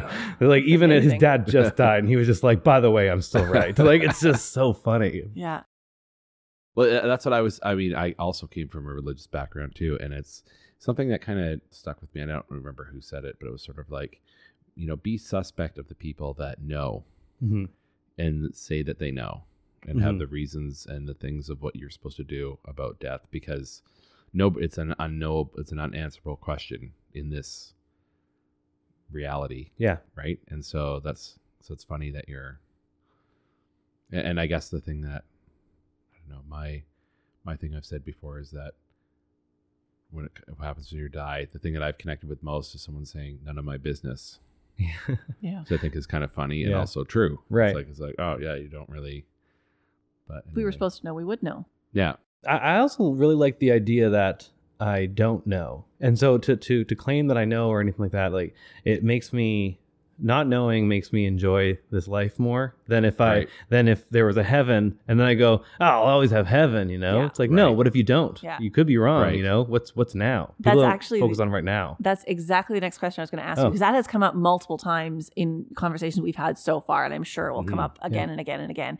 Is you know we're so afraid of talking about Mhm. death because we're like, oh god, it's going to be over. Damn, that sucks. You know, it's going to be sad. Or it's going to be painful or whatever it is.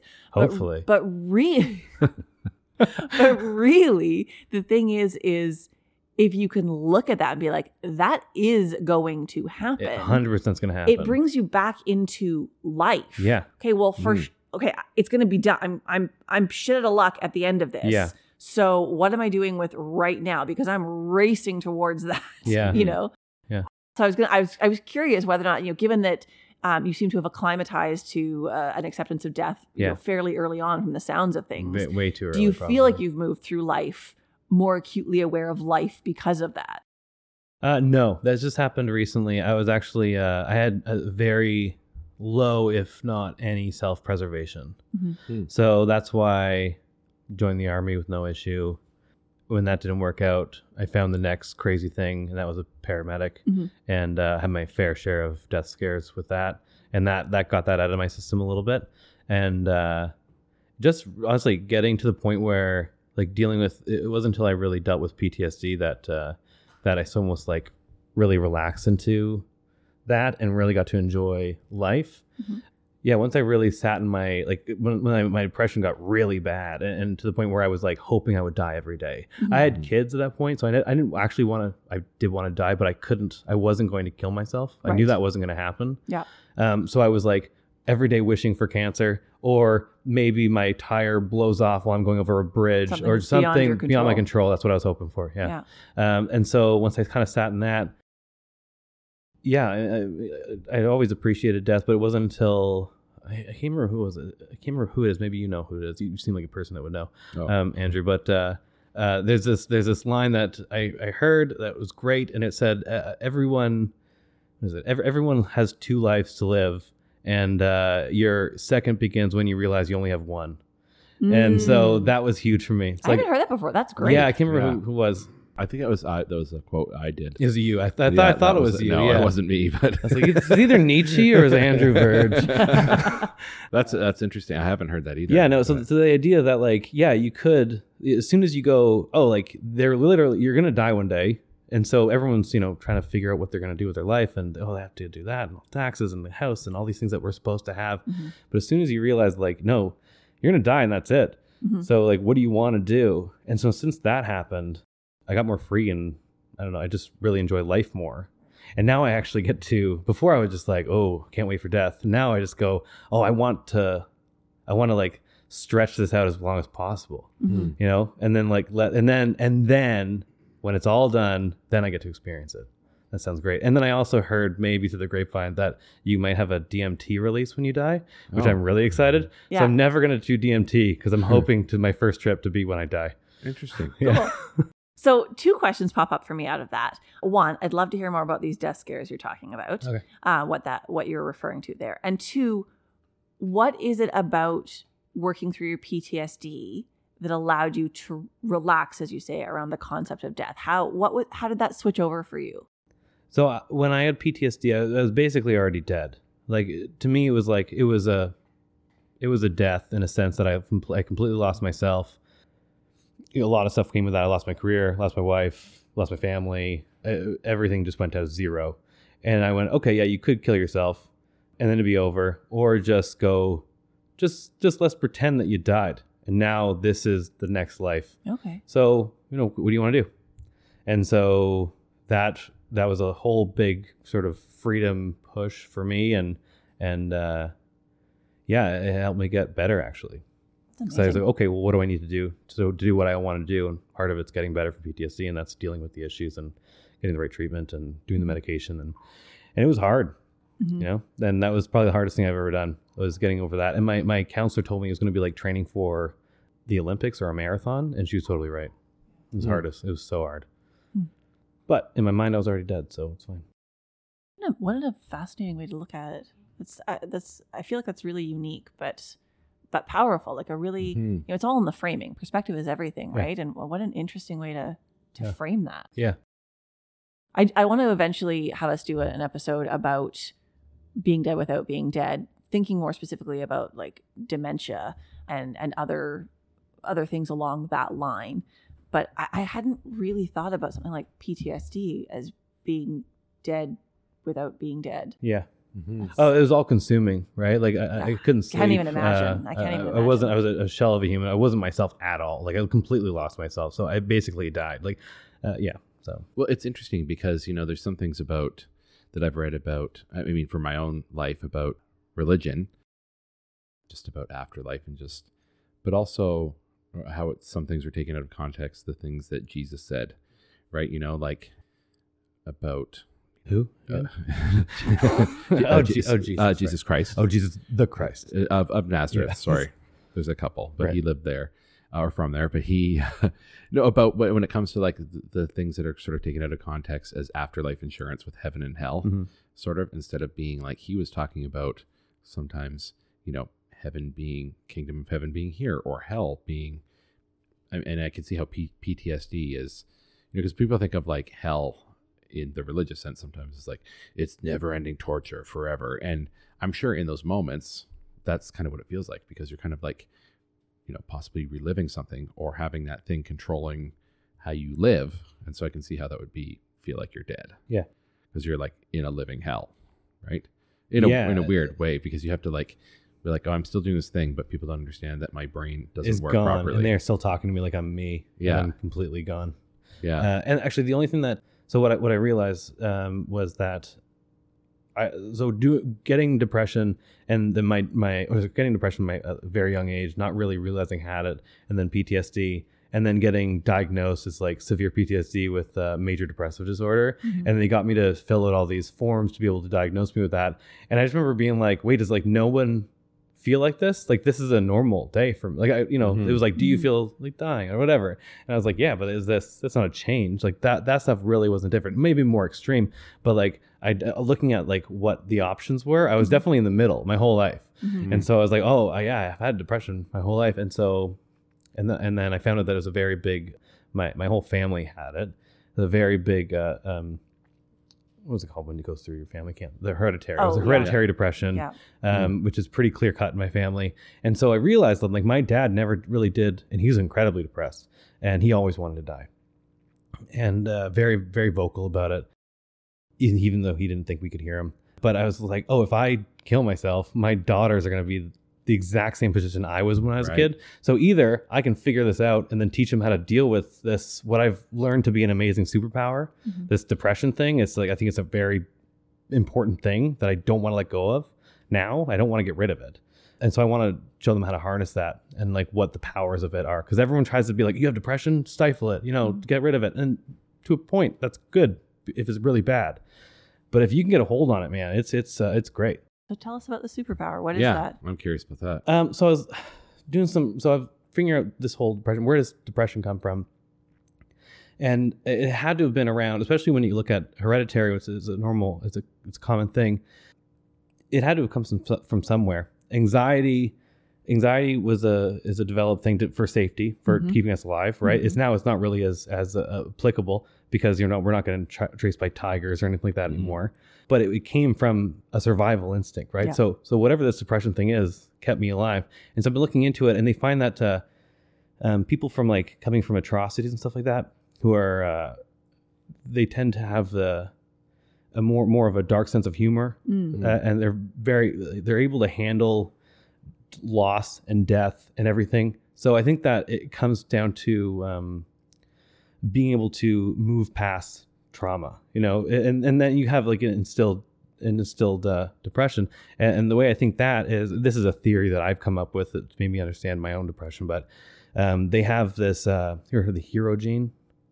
Uh, I've like- heard reference. so- I really don't know much about it. so it's it. like this the alcoholic gene is Mhm. comes from a long line of, of of atrocities and genocide and everything like that and so they can actually trace back these people who have like legitimate like if you know like when they go oh my dad like i, I cannot touch alcohol my dad has horrible uh, Mhm. alcoholism his father or mother whatever and it traces back they trace it back to like a, a, a, a genocide and so they found that these people are actually more likely to run towards a terrible thing.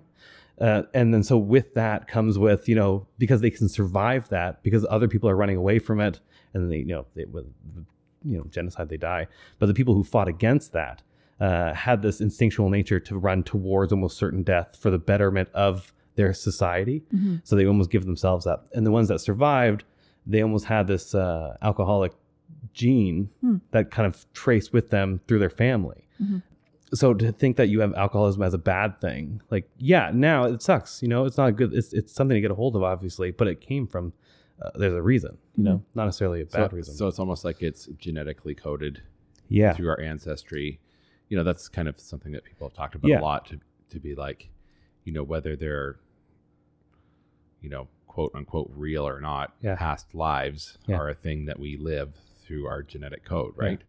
Which there's something about, you know, there's a lot of things about. We, we've talked. I've talked about this before too, where like, you know, you have a dog, I have dogs.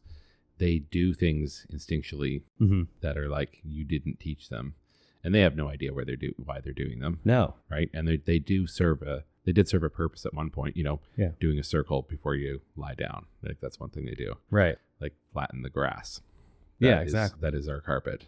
Yeah, there has You to know? be a reason for these things, right? Mhm. Yeah. And so as soon as I shifted my mind, I was like, Yeah. oh, like instead of I could go like, oh, I have depression, I've had depression my whole life, or it's just like honestly, I probably wouldn't be not to say I'm funny, but like I probably wouldn't be as funny as no, I you're am. right. You know, I wouldn't be able to look at a morbid thing and then find it hilarious. You know, which is a, it's a good, Mm-hmm. I think it's a good quality to be able to handle stress and stuff like Mhm. that.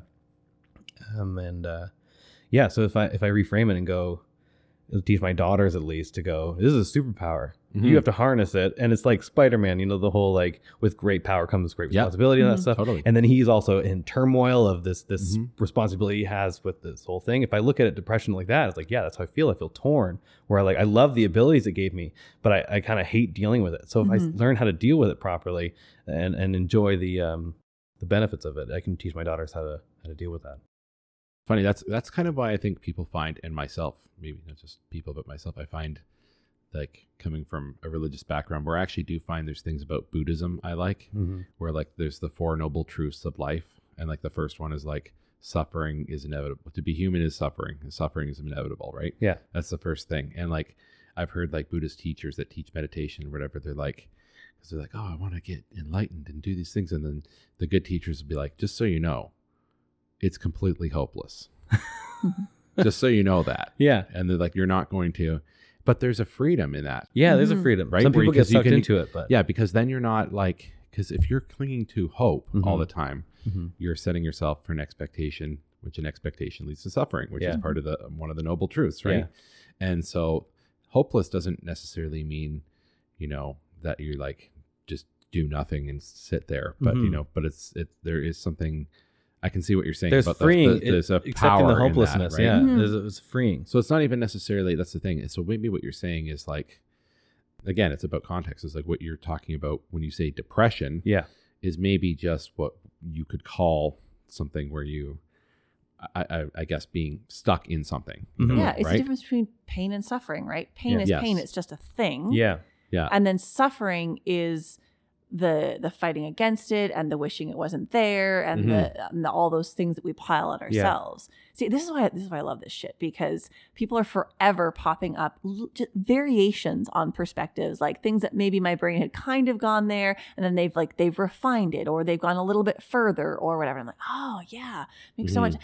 and and you know it, it all. I mean, you, you could be talking depression, you could be talking, you know, religion, you could be talking uh, abusive relationships, you could be talking death. Like, uh, it's so fascinating how these sorts of perspective approaches to things really are applicable across Yeah. the board because it's the same thing with death. Yeah. You know, if, yeah, okay, death is death. Death might suck. Who Mhm. knows? Who knows? But it's the like freaking out about it and trying to avoid it Mhm. and pretending it's not there and and Yeah. and you know uh, shoving it under the rug and all of those that's what makes death something that people suffer over Terrifying. Oh, you suffer forever. I have a friend that uh, a friend or she's a, my ex my ex's uh, niece, I guess. Never really religious, but then they had a kid and she started being terrified that she didn't know what was going to Mm. happen. Mm. So her solution with that was becoming a Catholic and, and going Wow. to church and just going, well, they'll they'll tell me what happens at the end, and and, and she finds solace in that. And that and if you find solace in that, that's great. But I, I find solace in in the fact that there's the unknown Mhm. and uh, Yeah. and the infinite abyss of death Mhm. and uh, and what it's going to be like. And I really hope it's slow Mhm. or painful. well, you know what's funny is that actually, you know, it's it's. Inter- I know what you're saying and what you're. The interesting thing, a quote that I've heard and I've repeated on this podcast before, depends on when those episodes come out, but Mm. Yeah. is that I think it's because honestly, what you said is, you know, looking forward to death, but also kind of embracing that, but also in that you learn life, Yeah. and, or you want to experience life. And a quote that I heard from Ram Dass was was as you hold the the goal for your life, what you're supposed to do. is One of the secrets of life is to learn to hold on tightly, but then let go lightly. Right. And so, like through that, there's a book we just got. We're, we're actually we'll talk about. it, I'm sure at one point or come up, but it's somebody wanting to read. We it was the Tibetan Book of the Dead, Mm. Mm, yeah. which is apparently one of the, the the sum up of it is to be like preparing your body to be like accept death Mm-hmm. through this life. Mhm. The whole purpose of this life is actually preparing yourself to die. Yeah. That's like Mhm. your, and that's that's part of what the book is. And that was actually the only reason that, that they how I found out about that book was through uh, same person through Ram Dass, where he Mhm. that's the first thing that they grabbed with psychedelics. That was the same. That was the only thing that actually kind of like could put into words the experience they had Yeah. experimenting with psychedelics Mhm. was being like, there's nobody has any answers for this because that's sort of what it felt like to them. you felt can't like death, understand it. right? You can't understand it. No, It's an unknown. It's No. Well, and it's, it's one of those things, you know, it's it's that you shouldn't accelerate. By the way, I want to add that. I'm not just like being like death is great. You No, should no, totally no, I- into I know no, what no, mean, I know what you're saying. but- that's but what I'm the saying. That's what I mean concept about it- let go Yeah. lightly. yeah, and and you can lean into the concept of it, right? Yes. Um, because the thing is, is you know, my my personal thought on on the idea of death, you know, the death process from a psychological perspective, or or the actual death experience once you are dead, Yeah. is it, it must be something so far beyond our ability to comprehend it that we can't even comprehend what the structure that we can't comprehend would be. So just stop trying. Just Yeah. Stop worrying about it. The, the really cool thing is like all of the I've had a lot of uh, like terminally ill patients either bringing them to Mhm. hospice or, or or or wherever you know and it's really interesting the fact that like I, I've never met a terminally ill patient that was terrified of death Mm, and so Right. and their whole family was terrified of them Right. dying yeah. and so it's interesting like oh but the person that's dying isn't scared so why can how can we get there before we're terminal Mhm. so we're not so scared of it so we're so we not so we're not so scared of it uh, Mhm. through our life so we, we can enjoy the life and, and and and also once it comes experience not enjoy the death but experience you're, you're only going to experience it once Mhm. You know like Mhm. Mhm. let's see what this is like let's see what it is Yeah. Is that what you think? You think this is you get one one and done? You get to go to death and then nothing else? oh if if you if, if that's not the case that's great but uh this is as much as we know right now so enjoy it now Yeah. and uh Well, Yeah. and I mean, even if you do get to go through it more than once, you don't get to remember. That's true. So it's it's Yeah. still it's still your one time as far as you're concerned. exactly yeah. That's the one thing that I'm kind of playing with now too, and I've talked to this about uh, one of our comedian friends too. Is is to be like, it's kind of fun. Like even though if you can't know, and let's just say we, even you know, there's a lot of Buddhist teachers and things that have said we've done this thousands of times, and they do a parable of being like, how many times have been we been re we've been reincarnated, Yeah. master? And they'll be like, imagine a bird flying over a, a mountain that and with a silk scarf in its beak. And once uh, once a year, it flies over and and drapes the top of the mountain. And once that mountain is eroded down to nothing, that's how many times you've been living this life. Like they give this like unknowable parable. Yeah. that seems like infinity.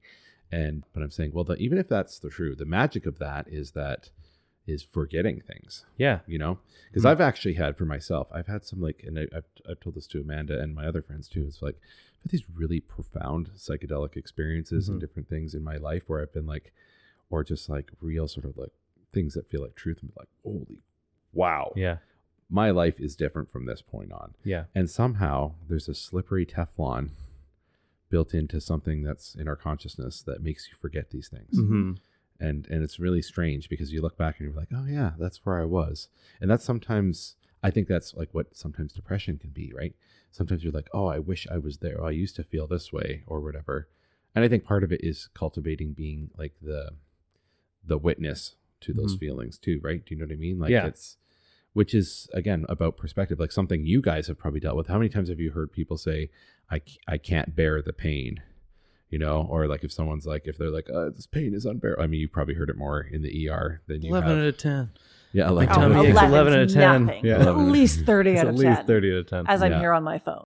but even if if- so if they know, are like actually in pain though but it- let's just say even if they are in, in excruciating Yeah. pain and they're just doing they're like i can't bear this uh, it's too and then it's too much but there they are yeah bearing bearing it. it. Mm-hmm. It's all alive, perspective. It's all right? perspective, yeah. I mean, like- yeah. it's the exact the exact same thing. I, I can't even tell you how many people over the years I've triaged who are like, I can't move my arm this way because of whatever's wrong as they're flapping their arm the very way they're telling me they, They can't, can't do, do it, it, yeah. or i can't walk right now i'm in so much pain as they walk into my triage booth yeah. well I- i'm not saying that there's not something that needs to be dealt with here but what you're saying is not true. It's just patently not true. You are walking towards me Yeah. you know like can, can we just stop and maybe think about what that means to your overall story and what what you actually need for care because we're gonna be able to direct things way better. It's actually beneficial to you if you are true to what is actually happening. Yeah. Because we can we can focus way better. And and again, it's one of those things. I think it applies across the board: relationships, death, uh, finances, uh, uh, what you enjoy doing with your free time, like, whatever it is, what you what you need from the doctor at the hospital. If you're actually honest about what's really going on, Yeah. you don't need to pad the story, and then you'll get what you actually need, and you can move Mhm. on to the next thing. Yeah. totally. I, no- Soapbox. I was actually I just wanted to add that uh, that the more that really uh, an interesting thing that I that not necessarily believe, but I, I've always loved the idea of the Mormons. They believe that or Latter Day Saints, or whatever you want to say. I don't know if the Mormons listening is get upset Planet with that. Kolob. Yeah, I, no, so- I honestly Oh. somehow doubt that strong religious groups will I- listen to this at all.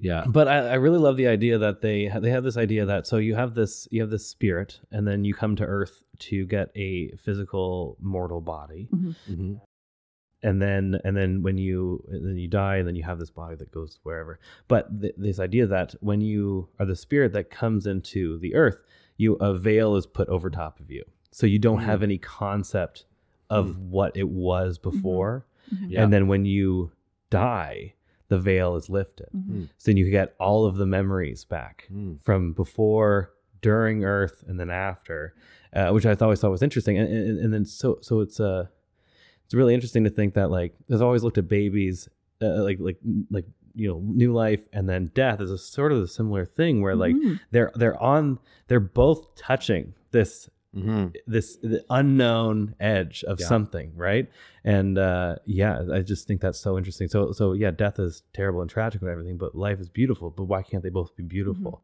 Mm. Mhm. That's well, one podcast that you and I have listened to a lot that we've talked about is uh, Pete Holmes. Oh, yeah. made it weird. Yeah. and he's told the story a couple times about that he had heard. It was just whatever. It's been a thing about this this uh, uh, this uh, couple had a three year old. Yeah, and, and then the baby, that, the yeah. baby that brought in, and He's like, what ba- was it like? Yeah, what was it like? I'm starting to forget. I'm starting to forget. Yeah. yeah, which is really funny. Yeah. and I, I like it as like because again it's just such a i don't know because i don't have kids but you have kids and i'm sure you've seen them and heard them say things that you're like where did you get that from or how did you not even how did you get that but it's just like it's like it's something that you maybe it's either their brains working Yeah. and or like but you can tell they get it from something whereas that particular story is so rooted in like an unknown like Mhm. what wtf you know like how, yeah. that come as from? much as I'm an atheist, I love stories like that where Yeah. it's like Mhm. I, I, I, when I was a kid, I think I heard this, but it was like you know the stories of of kids, young kids saying to their mummies like, "Oh, my last mummy had red hair," and it's like, Mm. "Oh my god, that's amazing!" You know, Mhm. like oh, it's what a Mhm. trip. You know, real or not real, it's in their mind. They they thought it at least. You know. Where'd that come Mhm. from? And Mhm. and if it's nothing, it's nothing. But the, the the joy of thinking it might be something is so interesting. Right, of course. Yeah, that's kind of the.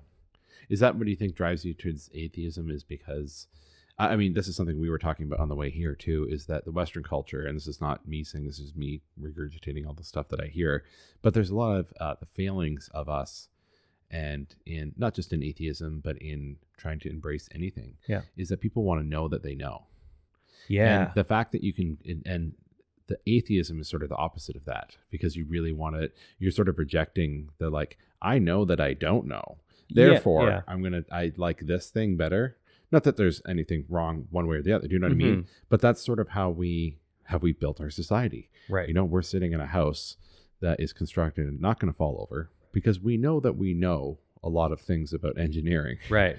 Whereas the death thing and those other things, people go, ah, whatever, you know, like we, you kind of turn away from something instead of taking like I, I think people, not you, I'm saying Yeah. people turn away from things because, again, like you said with religion, where they're like, so yeah, there's three places that you could possibly go. Yeah. And it's like, well, why not five? Yeah. And like, why is one of them a planet? Oh, do we get? Or I, I and then I you know- get to get your own planet You that you get to planet, create and all that stuff. Uh, I honestly, the more, and again, I'm not trying to make this a psychedelic podcast, but you brought it up one time. But it's almost seems like because I've paid attention to a lot of things, where there's a lot of, uh, or, or uh, some podcasts where they're talking about religions and what they're based in. More and more, you know, like you, people in the South America have been doing ayahuasca ceremonies for, you know, you know, ten thousand years or something, yeah. and it's like it's it's ignorant to think that people weren't doing that other places Oh yeah. and you know maybe joseph smith just found some mushrooms or something because it sounds like a mushroom story where you're like Mm-hmm. okay so you do this thing and then you do because there's sort of like the veil thing Yeah. is like those are pieces of other things that i've heard that are like buddhist Mhm. that he may not have known do you know what i mean like Right. why would he incorporate that to be like i'm going to make up a casserole religion of Yeah, like a little true. bit of but also make up my own thing and and just i mean it's the same thing as like scientology it's like there's like Yeah. a there's a science fiction act, aspect to that too written by a science fiction author oddly Right. but uh anyway I, I, I don't consider my, myself an atheist in the sense that like I'm like there's nothing after this. so you're It's like just agnostic no, it's not even agnostic. It's No. just like there's no like uh, well you have to I- just by the end of the podcast you have to decide what religion you are I forgot Right, to mention- and- that was you, in the you have to fill out your too voter card. okay. yeah yeah so I'm J Dub. oh cool I'm just gonna go Well, hardcore I'm at it. I don't like this birthday birthdays. card then. I don't like Yeah. birthdays. Uh, man, we're alienating a lot of people. i know that's, no we're not I know they're not listening. yeah yeah. You Uh, meant you meant joe walters that's what jw is. yeah, You I hate that guy Really hardcore Joe Walters. Ugh, yeah, yeah. Well, there's a lot of them out there. It's a common name. So So it sounds from, uh, if I'm getting the timeline correct, like there's a lot of things mixed together here. You know, your your career in paramedicine, de- depression, and kind of you know getting your head around that, and PTSD, and and then in there you you have your children. Mhm. So now that's a lot to unpack, but specifically in reference to your children, do you feel like your philosophy around death shifted with their presence in your life and or practically did your approach to death shift uh, were you more careful with yourself did you put you know um, end of life plans in place things like that i'm, I'm just curious Yeah. Um, uh, no, I did not put any end of life plans in place, which I totally should do. And I'm listening to your guys' podcast. I'm like, oh yeah, I you'll love the next need- episode Oh, great. yeah, I was like, I need to definitely look into this more. Uh, but no, um, I was more cautious, I'd say, because now uh, I, I was when when I was uh, when I joined the army, uh, my thought about that was like, if I die, I'm, I don't have a family, so really, Mhm. you know, it's not much of a loss. Mhm. And uh, but I always knew that I, I wouldn't want to be in that sort of position with a family. Mhm. So I wouldn't want them to worry about me. I don't Right. really care about me, but I, I don't want my kids to, to lose that. And uh, and yeah, and I think I owe it to them to take care of myself Mhm. and uh, to be around for them. And they're my favorite. Mhm. They're my favorite thing to be around and have fun and and just watch them grow, and watch them get smarter and stuff like that. It blows my mind every Mhm. day. And uh, and it also made me more jokes- terrified. Your funniest jokes are about your kids and your family and how you, and you can see that because there's pure joy Yeah. in like that interaction and that that you it's genuine through you, so it bleeds Mhm. through on stage. Anyway, I'm trying Thanks. to make about comedy, but I can see how much that is because I don't have kids. Yeah. You know, I have jokes about my dogs, but they're not the same. You know, even No. though I mean, even though we both know dogs and children are the same thing. Yeah. I mean, for me raising them, I Mhm. mean, I t- no, I'm kidding. Yeah, they're the exact same thing. Yeah, Yeah. totally. No, I mean But- you can like leave them in a car and whatever you want to do. Yeah, Yeah, totally. do whatever you want when you cut their hair Yeah, exactly. Yeah. Uh, no, the only time I've ever been terrified of death uh, was with my daughter, and uh, that was that was an interesting time. But uh, my I had a uh, I never met her. I had an older sister who was the oldest, and she passed away when she was six months old. Mm. And so when I had kids, and it was like you know, early mid seventies when this happened, right? So they didn't know what was going on. It was just Mhm. crib death at that point. right And so six months was terrifying to me. And so I remember the first time um, my daughter stayed in her own bedroom because for a while they're in a bassinet Mhm. in, in, in, you know, in our bedroom, whatever, 'cause they need a lot of attention. And the first night that I put her in the crib and I closed the door, I was terrified. I, I was having a panic attack. I never really had a panic attack at that point, but I just remember like I was sitting in the I was sitting in the hallway and just terrified. And my wife came up to me and she goes, "What's going on?" I'm like, "She's dead." And I and I just thought that she was dead, but I didn't want to know, so I didn't Mhm. want to go in because if she wasn't, then I'm going to wake her up because she's either sleeping baby. or she's dead. And then this is this is morbid to say, but it helped me a Yeah. lot. But uh, my my ex uh, said, "Well, if she's dead, you might as well get some sleep. Hmm. You know, if she's dead, it's too late, Mhm. so we might as well have good sleep, and we can deal with that in the morning." And that was enough for me to go, okay. And Hmm. I went to bed thinking my daughter was dead, and it was the hardest night. And uh, yeah, it was a really difficult night. Hmm. And that was the only time I was ever terrified of death. Was for her. Do I wonder if that was like, because I'm just curious because I, I didn't know that you had a. Daughter? Yeah, no, no. I didn't know you had an it. Obviously, that's the Yeah. story that you're just talking about Yeah. now. You Uh, kids? so- yeah, I have three in the car. so in addition to the dogs but no the uh i was going to say was that a story that was instilled in you at a young age like about your sister that you didn't ever meet uh, no, it's something I held on to. I, I- just heard it and yeah, then it kind of heard it, and and I was always terrified of having kids from Mm. that reason, especially when they hit six. And then she hit six months, and that I, and I had a hard, Hmm. I had a hard month that month. interesting A little little bit easier with my second, yeah um, but yeah, that first one, man, I thought she was gonna die all the time. wow i wonder um one one of the questions amanda asked that i'd like to uh, uh, touch back on too that we didn't answer we went on a tangent but what was the uh close encounters with death at work for yourself Oh, I mean, just that you said personally that because you said you're you had a brush with death with work, right? oh yeah, a lot. Yeah, I mean, you say that so. Yeah, well, you- oh you- Oh yeah, yeah, that's- lots. it's okay. yeah. I'm Yeah. just compartmentalizing. You know when the guy comes at you with a machete, as they do. uh, yeah, I almost get stabbed once. Anyway, there, there's so many. Like honestly, I can't, I can't even like keep track of all the times I almost died. Uh, but uh, like we were driving on the road. How many car accidents could you almost get into? Like right. honestly, I think my my third last shift, I almost t-boned at highway speeds.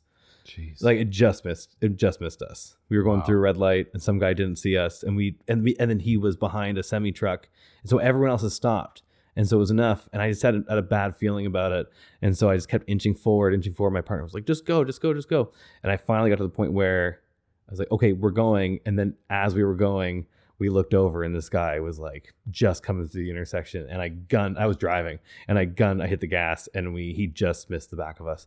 And so if I if I just kept inching whatever, he would just plow through my partner's Jeez. side. But like that, I mean, those quick things, uh, you know, goes away. Um, low, when I was I was stupid new person that I was, I when I was when I was new, I almost died a lot because I was listening to my superiors, not superiors in the, in the sense of like uh, my bosses, but like someone had twenty five years in. You know, I wouldn't really question them. I almost got, oh yeah, I almost got electrocuted and crushed by a telephone pole. Jeez. Yeah, uh, it was uh, uh, three months into my service. They made a whole uh, province-wide policy that they had to send out for electricity, sa- uh, electric safety, whatever. Because I almost got electrocuted. You're Jeez. famous. Just- yeah, famous. Yeah, changed a lot of things. Oh, you're that guy on that poster I saw in the ambulance station. uh, and then and then, uh, but I, I was I always, and then you're walking up. What to- was, how, what was that story? If that's what, how did that happen? uh, some guy hit a pole Yeah. and then uh, my partner who was she had she was in the service for like 70 years. She had copd she could she we all have beds to sleep in at the station. She had to sleep in a chair and you could just hear her lungs just suffering with fluid. That was my partner. Oh, that was my paramedic partner. And uh She thought it was a telegram line that was down. Right? Telegraph line. no, she just parked right beside it, and I didn't know enough to know that was a bad idea. And then the, the pole cracked, and it fell right, right beside our ambulance. And I was behind a door. I didn't know where it was going to fall. I just kind of braced for impact at that point. Yeah. And then, and then she was like, "Oh, that was inconvenient." And then she went to walk around the ambulance and to jump back in the ambulance, walking like over the electrical lines. And I was Oh like, my- "Just." Oh I was my like, God. what are you doing? man?" Wow. anyway, so she tried to kill herself a lot in that that Yeah. day. Uh, but uh, but yeah, it ended up being okay. We just got hunkered down in the ambulance for a while until they cleared the the cables and stuff. Yeah. Um, but no, like going up to people's houses, you know, you don't know what people are, are Right. gonna Mhm. do, and and we're all wearing blue. You know, Right. people are yeah, sure, you get rational people, but a lot of people we're going to aren't really rational. yeah, rational. you do. I you do look like cops. Yeah, we look like cops, right? Yeah. So knocking people's doors, and and at least in the army, and then uh, and stuff like you, you know, you learn when you knock on someone's door, you don't stand in front of it. Yeah. and so you're just waiting for the shotgun blast to go through the door Yeah. or whatever, right? So so I was always looking at that, and to kind of make light of the situation, I remember always looking at my partner and going I'm like, just so you know, like if I die here, can you just let my wife know I said it wasn't worth it? And I just thought it was so funny, just to be like the last Yeah, thing I said, just to be like, this wasn't I. I did not die a good death. Don't revere me as a hero. Yeah. this could have been absolutely avoidable. Yeah, but That's that, that's yeah, a lot of things like interesting. that. Hmm. So then, kind of looking, uh, focusing back in on your work a little bit as a paramedic, only because I suspect people will be curious. Because again, I've said this before, and I will say it a hundred thousand times again. It is stunning to me, through no fault of their own, how little the general public understands about how many of our systems work. Healthcare being a large one of them. I still don't understand how it works. I, yeah, I know, right? Um, I know there's doctors and nurses and stuff. eh, kind of. You drop them off at Emerge, Yeah. not X-ray, because you're like, oh, he's got a broken bone. Let's and then go like to fix, radiology. they're fixed or something at that point. That was a the nice thing about being a paramedic. I was like, well, see you later. Yeah, yeah. yeah, exactly. Yeah. yeah, It's which is funny because you know being a- an emergency nurse, I always look at it the other way. I'm like, I would not want to be out there knocking Mhm. on people's doors or being first on scene on an accident, uh, at an accident or something like that. So I would, fun. I would rather that you know they're at least like on a bed when I see them. Yeah, yeah, you know, yeah. at least I've got you know, and, and I've got like a drawer full of tools and a storage room down the way that I And can get more stuff if I need And it. help, Yeah. so much help. Yeah, The, Yeah. that was the dream. That was the dream call. Probably like someone broke their arm or leg in a hammock, so you just pull the stretcher up underneath them and like cut the hammock, and they just kind of like fall onto the stretcher. You don't have to do anything. It's weird to break your leg in a hammock. That's what I'm saying. It's a it's a dream call. Yeah. this happens in a dream. Yeah, this So, happened in a dream. yeah. And he shattered his whole body by climbing into a hammock. They had osteoporosis. so So I'm going to ask some really banal, like technical questions. So you're out on a call. How how do you know when someone's dead and whether or not you should transfer them to hospital? Or how do you know like if they're dying? When do you stop trying to save them? How do you when how do you know when to call a uh, call a code that you're that you're working? How how does that work? Oh, by the way, can I interrupt just one thing before you answer that? Because I will say again, I'm the dummy on the show here. This is always the fun thing. Yeah. With this sometimes is that this is the first time there's been a comedian that's also. I mean, it, Valina was sort of like that too. 'cause she worked Yeah. in with. Those dogs, that doesn't count. But I was gonna say, uh, uh, this is something. Sorry, Valina. that's true. She probably cats. doesn't listen to And us she either. doesn't listen to it. yeah, no, she doesn't. No, she doesn't even He's promote got this. too much on the Yeah, go. that's true. But what I was going to say is, I have to say that something. I hope this doesn't go on a tangent. Please answer the question. I but will. something I've heard both of from both of you independently in telling a story to me is be like, uh, well, they they I got there or they brought them in, and these people were. It wasn't. You just didn't say dead or passed away. You guys say have said super dead. Yeah, I wrote a thing joke about that. Yeah, super dead is the thing that I've heard Amanda say. that's and funny. you Yeah, say we too. all say super dead. I wrote a joke about super super dead dead. is really funny. Like to me, it's funny to be like, "Oh, super dead is means like there's no i- more intervention here, yeah, right? No matter how much you want." So anyway, yeah. There's there's uh, levels of dead, which is that people don't realize. There's like freshly dead. There's super dead. so that sort of will tie into Amanda's obscenely question, dead. which there's is offensively deceased. Okay, well, Oh, okay, so run yeah, through those. Run through that terminology 'cause for that's people what we're- because that's sort we've of- never addressed that and people Right. won't have a clue. Yeah, so and that that would answer the question. Yes, like how do you bit, know yeah. when someone's dead? Yeah, yeah, so so, what- yeah, it's f- f- funny when you talk to like nurses and paramedics. We all we all say like Very similar things. Oh, he was super dead, you know. Yeah. But you can't say that to to um to people like to family I'm members. sorry. I, I wrote a wanna- wrote a joke about how, how you can you have to say dead, dying, or s- deceased. Mhm. They've they're dead, they've died, or they're deceased, Mhm. and uh, and that uh, you can't add. It, I've learned that you can't add any adjectives to that. Mm-mm. And uh, No. but to each other we do. Because it really paints a picture. We go, oh, I know exactly what you're talking Yep. about. But uh, no, I mean, like, say, like a decapitation is pretty obscenely, like, super dead. Like, it's an obvious dead person. that's obs- that would be obscenely dead or Yeah. extremely or extreme dead. Yeah, yeah. O- Or or like um how long it so uh, you you probably wouldn't experience this because it's it's it's on scene that you're going to deal with this, but like in an apartment building, Mhm. so you're not in the room. You're going up the elevator. The elevator door opens, and you go, "Oh, there's a dead person on this floor." Oh. that's how dead they are. That the Oh. whole floor smells Mhm. horrendous, and that no doors are open. I've I've experienced Oh, so people- variations on Mm. that with living people Yeah. who are soon to be dead. Yeah. well, a, a big common thing is that uh, I've had a few patients where uh, I don't understand. I'm not smart enough to understand this, but something about the physiology of it that when you are, oh, some people are dying, they start to feel very cold. So they start turning up their heat. Mm-hmm. And so, And then they, Then they finish die. dying. Mm. and Yep. then their heat is blasted. Mhm. And Oh, they shit. generally live alone. oh no. And so then you find them days later when the neighbors start complaining, Mhm. Ah. but then you still have to go and uh, confirm. Mhm. Oh. It's not enough to go. I smelt him from a mile away. Right. They're you know? definitely dead. Yeah, you Shit. just have to check the heart. And I, I actually, my superpower as a paramedic was uh, I, I didn't have, I don't have, I'm slightly anosmic, so I can't, which means I can't smell very well. right. Yeah. Um, so I would, my partners wouldn't be able, like, we would do all the tricks, the Vaseline and everything. I never really did any of that because I Yeah. couldn't smell. But uh, I, I have had to go. My partners go, I can't go in there, and I, I wasn't attending, which means you have to be the one that goes and confirms. So yeah, I go in because that was my ability that I could go in and go, yep, Hmm. they are very dead.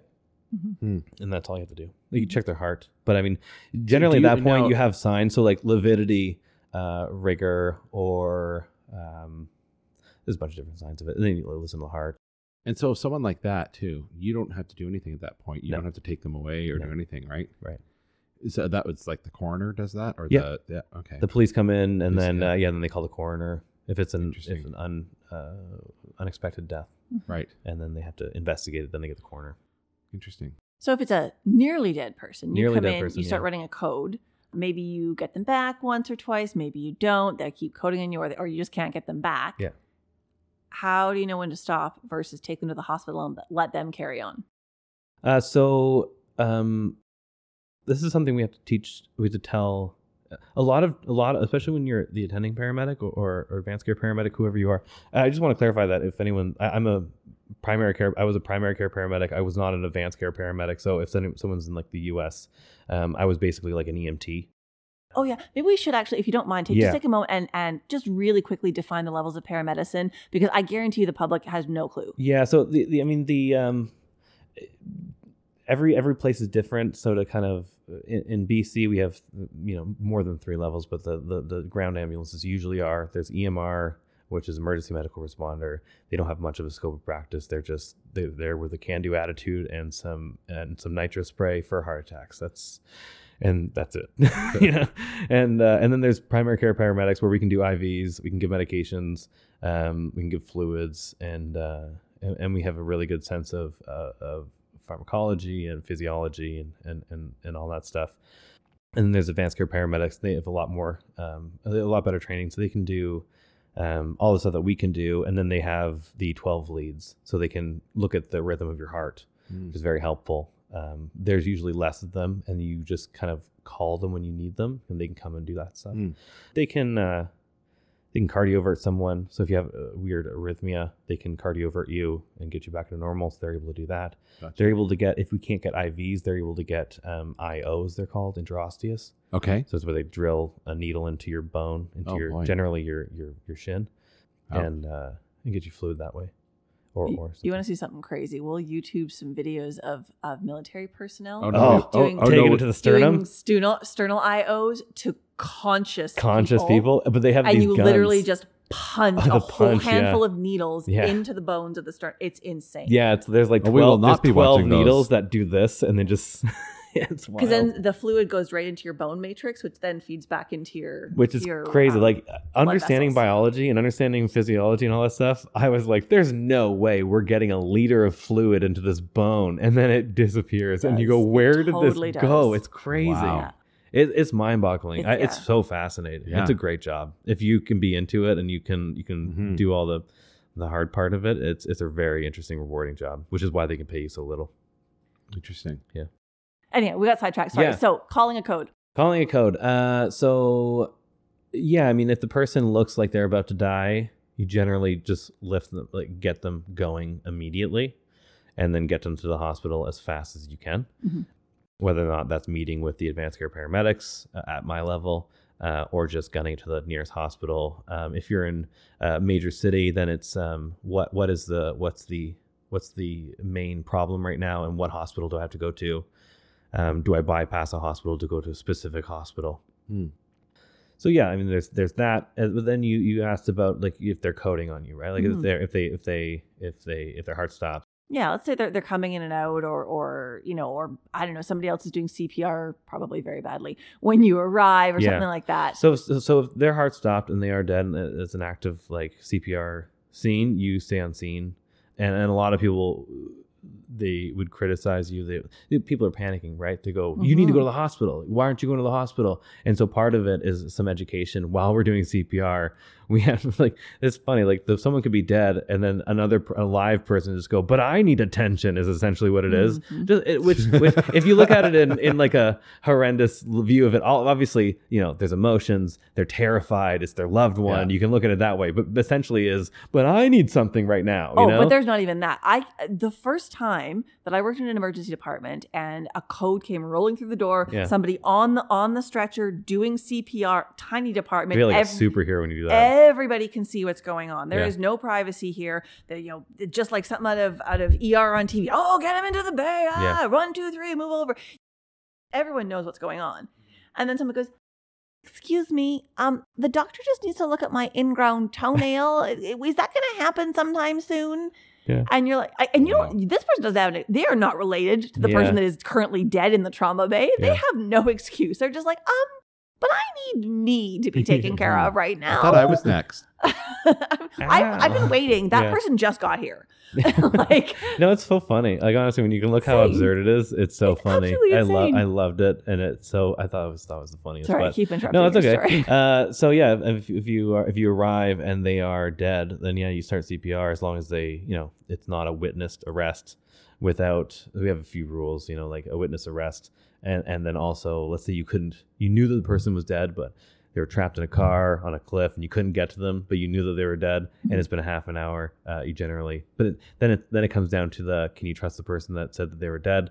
There's a whole other little thing with that, and uh, yeah, so basically, if you don't know, you start CPR. Mhm. A lot of people think that there's there's things that would stop us from doing CPR, obviously like a DNR, but it has to be a do not resuscitate or, or uh, uh, what's it called now? An M, Most a most, yeah, medical Uh, order for scope of treatment. right. And like all I knew was what M3 was, and I'm like, okay, good. I don't Honestly, most makes it so confusing. so confusing, right? You have to read it all, and it's just like so. So So some is of the this times, something they would have in their wallet? So no, no, that's the problem. People have them filled out. They don't know that you need to like Have the, it with the you. paramedics have to be able to see the Yeah. paper in order to be able to follow it. Otherwise, you're automatically a full code. Yeah, Interesting. I told I, I they, Get they a face tattoo. one of the Is first ones I did. Doesn't count. Face tattoo. no, faces, face, any tattoos don't count. The document is is Yeah. the thi- that's it. That, that's you, sh- you should have it in your wallet. You should have it in your fridge. You should have it taped But if to you your had, front but you door. wouldn't. But you're not gonna. If you ever commit suicide, That's lay it on the ground beside you. Suicide doesn't count.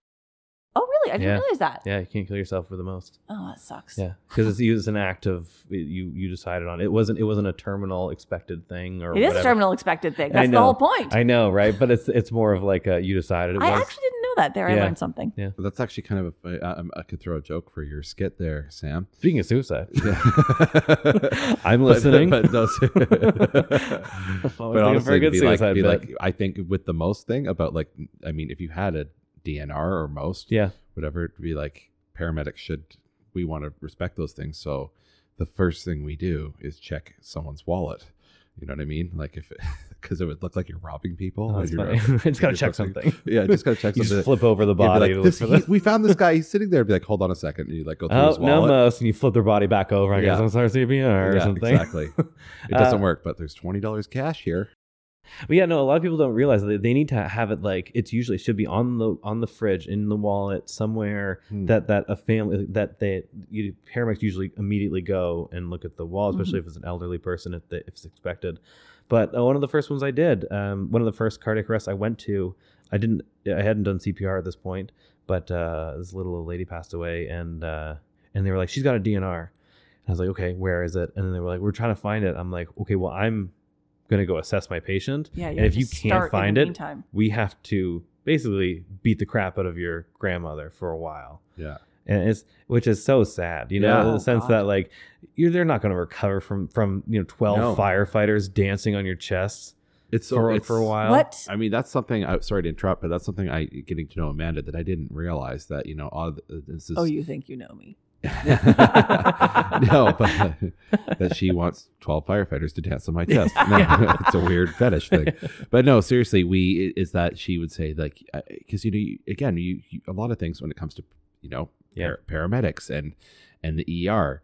You see, they come in and they're doing CPR for ten minutes, and then oh, they're fine. And in the next scene, it's like you know them talking to their family the next day, being like, "We were worried you weren't going to My make chest it." is a little sore. Yeah, but They, I don't realize that there's like a whole bunch of bad stuff that happens with CPR. Yeah.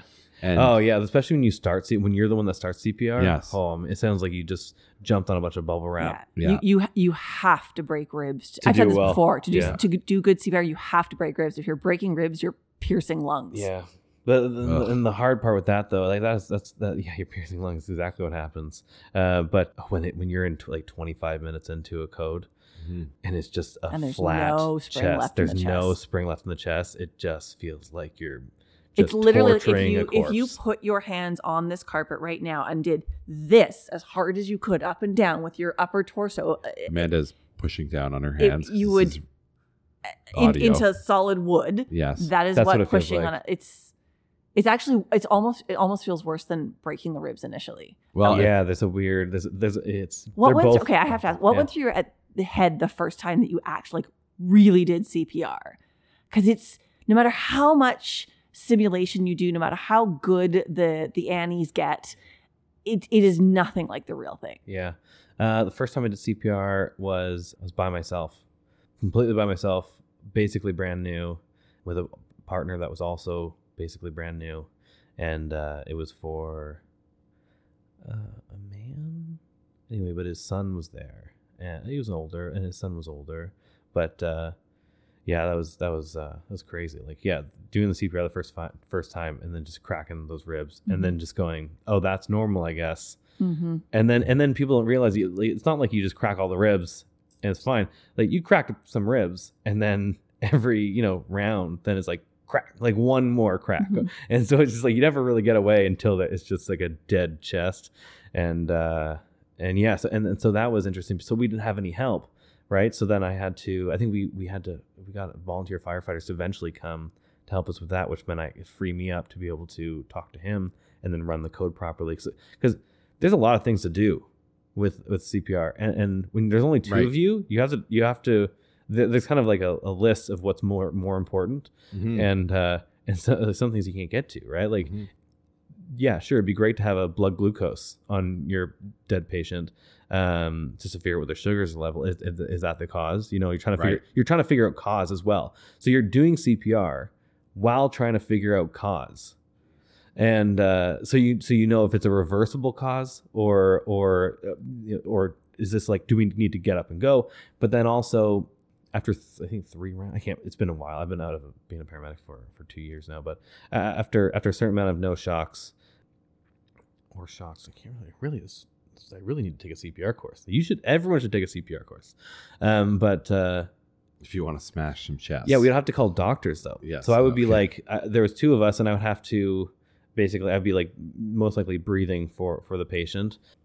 Well, my partner did CPR, but then we had to switch out too because you can't. You have to. You have to stay fresh because it's not. It, you, Right. You're ineffective after about two minutes. And you have no, you think you're okay. You have no idea how exhausting doing chest compressions Yeah. are. You think you're all right. And then if you were to put yourself against a proper chest compression timer or something that was measuring your depth or Yeah. whatever, you would be way off. I was pretty. I was pretty great. They called me the metronome. Oh, I nice. was, uh, I was always on 100 Yeah. beats and uh, Nice. pretty great CPR. You got never, some good never brought anyone back, but real great at Oh, CPR.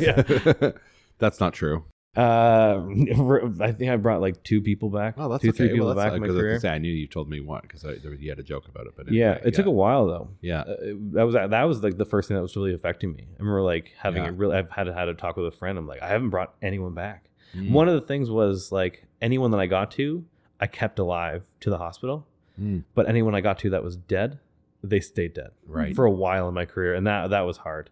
yeah, Um, and uh, yeah, but when you you finally get someone, and then and then I work with a guy his very first cardiac arrest we got back, Oh, and, and, I was, and he's like, yeah, and I'm like, and I'm like, don't worry, but it's not gonna happen every time. Second cardiac arrest, he got back. I was like, all right, well, maybe it's me. oh, man. But, uh, that's, that's rough. Yeah, but then you're calling Yeah. the you're calling the doctor and you're you're saying this is what I'm finding, this is what we're doing, this is my plan.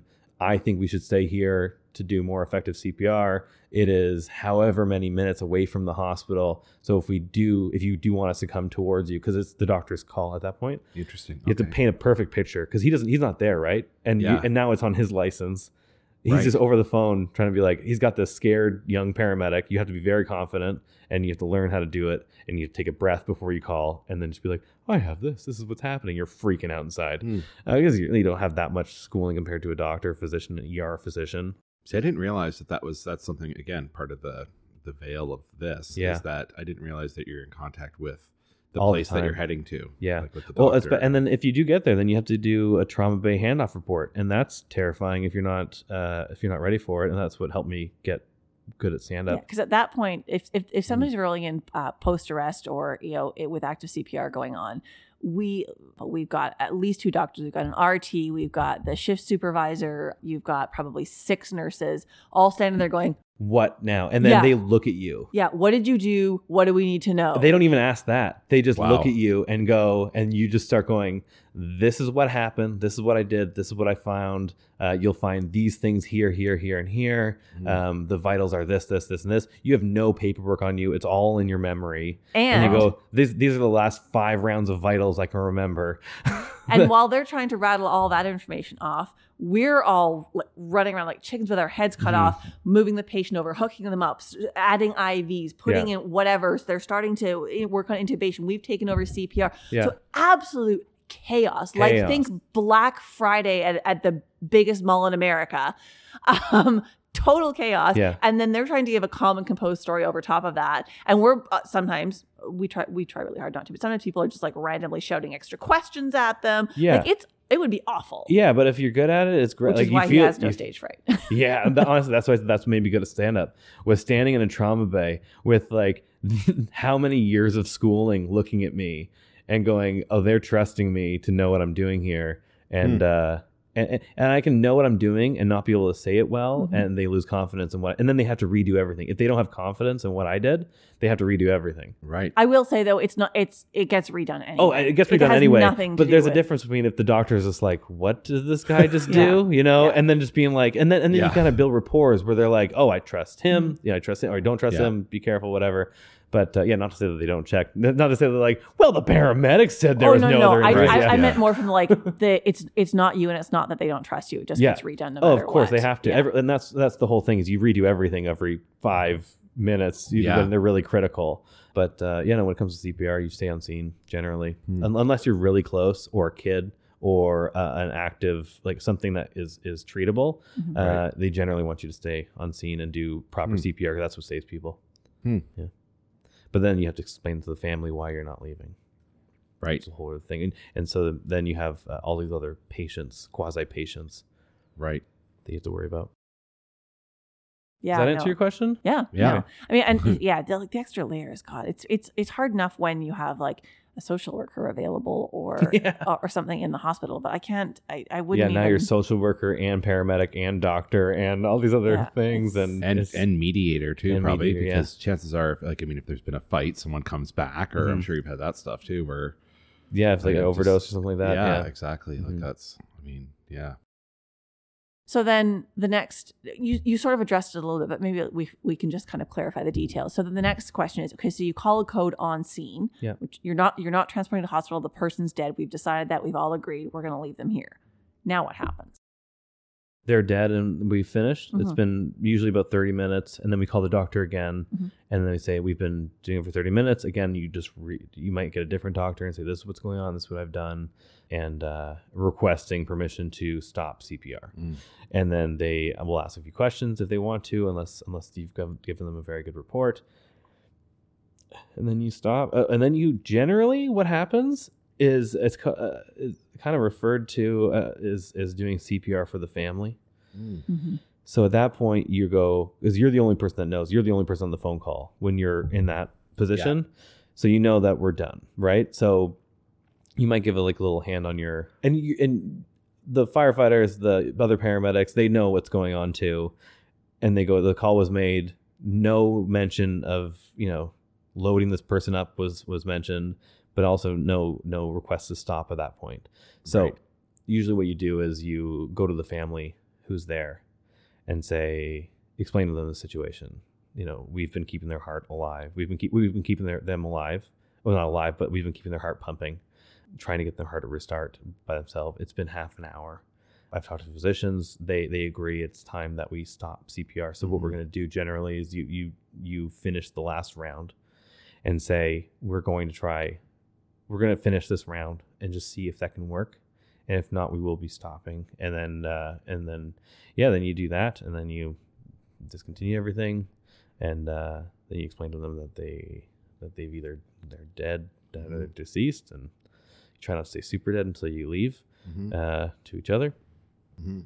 and yeah, it's, and then you got in a whole other whole other whole other call because then it's a then it's a psychiatric call for the family and who who's having a hard time, and then your treatment might just be hanging out and making tea, and I've done that a lot. Mhm. Hmm. And then, do you contact the police uh, and the coroner? Does dispatch do that for you? Uh, yeah, I usually call um I call dispatch and say yeah we'll need we need the the police here, and the police come, and uh, we give them a report of what we did, and then they have to investigate it, Mhm. and then uh, yeah then they call the coroner. Now, the fact that you said you're in contact with a doctor, what if you're uh, attending? Because you know we live in BC and there's places without cell service, so you get to a spot where there's like I don't know, if this is a pretty specific situation. But if you can't talk to someone, do you just have to make the calls on those things yourself, or do you? Yeah, that's that's rare. Um, Yeah. Usually satellite phones. Oh, really? Worst case scenario, you got uh, radios Oh yeah, usually 'cause you have. CBs too. Yeah, Yes, that's right. and uh, but yeah, I mean, in that in that rare, Hmm. I think you, you have to make you you kn- you know what to do. yeah, You've attempted to make the phone call because it's all legal, right? It's Yeah. about the lega- legality of it. it's Make sure you did it all right. And uh, so yeah, if you can say I've called the doctor, and you document no doctor answer, could not get a hold of it, no whatever, and this is what I did. So yeah, you just cover yourself and and say Right. and just document everything you did. And there's two little two little caveats to that that I would I would add in. One, uh, honestly, best piece of advice I ever got as far as like buffering my my psyche as a nurse is um, situation like that. For example, you can't kill someone who's already dead, Mhm. so you do Yeah. you do what you can, and that's what you can do. Yeah, Um, but also, when when they're reaching out to speak to to physicians in these situations, you know, just an, and it, it's fascinating to me because it's an interesting extra layer, or it would be an extra layer of stress for me. They're talking to transport physicians um, that are on call for their service. They're Mm. not. It's not like they're talking to the doctor that's going to see the patient in the Oh, trial they're they get they're there. at dinner. So then they're Oh, starting. yeah, that's a so, good point. So they've had they've had a conversation that with one the- doctor, uh, and then they point. come into the hospital, and now they're starting from scratch Yeah. interesting. with somebody who doesn't know the situation. and say, I've had to talk to Doctor So and So. you know, it's funny because uh, interesting because yeah, when you were when you're explaining that in my mind, I'm thinking because I know that there's a doctor usually in an Mhm. ER. Hmm. That's what I was picturing him sitting by the phone and be like, "What do you got coming in?" Mhm. You know, like that's no, But then you do actually call the, the hospital as well. So there's I a do- separate. yes. If you Yeah, do get them back, you'll give them a heads up, but the- call them- but even yeah. that, like so Penticton again, it's it's small enough, and we you know have, have a good working relationship with our crews in town, so we will often get like a personal call from Yeah. a paramedic, either somebody who's on scene or somebody who knows that someone else is on scene, saying, "Hey, we've had a such and such happen. We think that there's CPR going on. You guys Yeah. might want to prep the trauma bay." yeah, mm, just need But- an emoji system. You just send emojis. yeah. But like, it's It's essentially like in gravestone. Kelowna. Broken heart. hand praying. Yeah. like in Kelowna, like as they're like three minutes away, they'll be like, "We're coming in. We're doing CPR," and that's like all you get, right? Gotcha. It's a cute hospital notification, just sending an emoji of an ambulance. Yeah. So Upside down face. You're like, what? yeah, and Oh, so this so anything. like you know, yes, you would imagine from TV that the hospital has some idea what is going Yeah. on, so they can prepare for it, and they don't. Which again is another uh, layer of of shit, frankly, to add on to the poor paramedics. That's a, those are bad crews. who, who then have to, to come in and like truly be starting entirely from scratch as we're continuing the code in the bay. Which is just insane. Yeah, I, I always I always tried to give. Uh, yeah, I mean, you could easily just go. I've had times where you it was so crazy. you have no help. It's Mhm. crazy. You're just a few minutes away from the hospital, and you just radio dispatch be like, just call someone and tell them we're coming. Yeah. But generally, you have uh, a second to make the phone call and just whether. Uh, usually, if you're working in a city, there's more help, and so the attending paramedic isn't actually hands on with the with the person at all. Right. Um, so they're able to do all the phone calls they need to do, Mhm. direct people, uh, uh, get them to adjust, and uh, talk to the family, get history, try to figure out a cause, and that's kind of what you're. It's like a fun little puzzle, yeah. tragic little puzzle. I shouldn't say fun. No, but I mean, it's all relative too. Yeah, So if it's, I mean, that's the thing. I think if you can find, just like with any work, if you can find, uh, there's going to be a way to find some fun in it. You Oh, and if it's like a young person that's down, usually you instantly think it's overdose, Mhm. and uh, you Interesting. just go for Narcan right away. Mhm. Mm. And then stand back because if they do wake up, they wake up swinging. Oh my god, yeah. And before before fentanyl, um, we used to uh, we used to, I mean, it wasn't necessarily like what we were supposed to do, but uh, you learned kind of on the street that you titrate it. So instead of giving the whole thing of Narcan to wake this person up from this horrendous overdose, that you're really just you're really just wanting them to breathe at that point because you Mhm. don't know what else is in their system. Right. So you knock out all the heroin, and then their meth is flaring Oh, they wake up and then they're just it's like you went and you punched it, it's like waking up from getting punched out of sleep so imagine how angry you would be how uncomfortable you're instantly in withdrawals Yeah, Yeah. You, if forced forced withdrawal is so before ugly. before fentanyl you were able to go like i'm just gonna give them a touch as long as they're Mhm. breathing it that's that's the goal is to keep them breathing and make sure that they've got a good airway and uh, but now it's just like just keep giving them narcan Mhm. and hope it does anything like Mhm. it's fentanyl's terrifying Yeah. Yeah. Yeah, earlier early in my nursing career, you know, you'd give Narcan once or twice here and there. I think I honestly had seen it given more often for like patients in hospital Yeah. who'd been overloaded with pain medication. um, and then you're like, yeah, maybe we just need to wake you up a little bit. I mean, and, and, e- and even that incredibly uncommon, right? yeah yeah And then you start to see a little bit here and there for overdoses. And yeah, your standard, you know, your 0.4 dose, and people would wake up and start screaming at you for ruining their high. And you're like, okay, cool, you're Mhm. alive. And and then uh, now it is so common to see people who come in and they've already had four, five, six doses of Narcan, and they're still basically flat. basically And that, then yeah. you start them on an infusion. You're literally just Yeah, running, a running line of Narcan into their system Yeah. continuously, sometimes for hours. I've seen it like 24, 48 hours, you know, where you're like, is that patient still in ICU on the Narcan infusion? Yep, they're Oh, still on the infusion yeah because the drugs are that long lasting. And yeah and the narcan and- doesn't last very long Interesting. And so, and and if you is it really hard on you too, Narcan? well, well it's hard on you because of the withdrawal it puts Yeah, you into. yeah. The Instant withdrawal, is hard on you. yeah Gotcha. And the other problem is is you see a lot. This is I mean would be an interesting one for the like the spectrum of death without being dead conversation. So much, so much anoxic brain injury. oh yeah Mhm. So you've been down, you've either been not breathing or not breathing nearly well enough. And your brain, okay, yeah, we we get you back. You're alive. Physically, you're fully functional, and your brain is toast. Yeah. But, you know, then you got, uh, you know, the positive on that side is you get a lot of uh, good organ donors. Mm-hmm.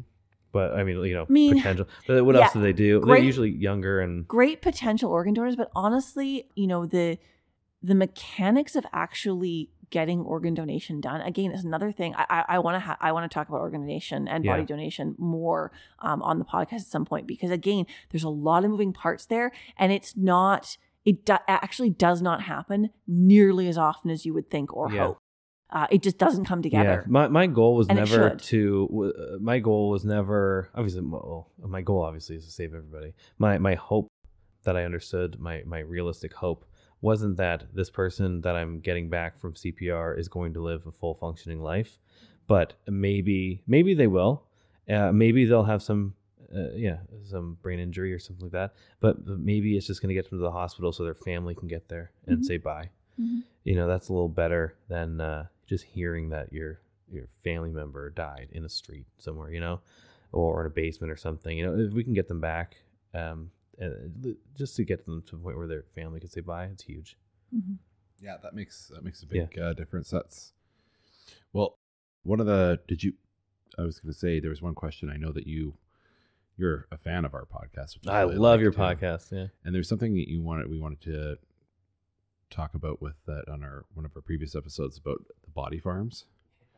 So what was the a very uh, good episode. If you have not watched or listened to that episode, go back and listen to that episode. That changed a lot for me. Even Andrew hasn't heard the episode. No, you 'cause that was the That's one I wasn't on, and that's the thing. It's funny because that's why I wanted to ask you that question because you had mentioned that yeah.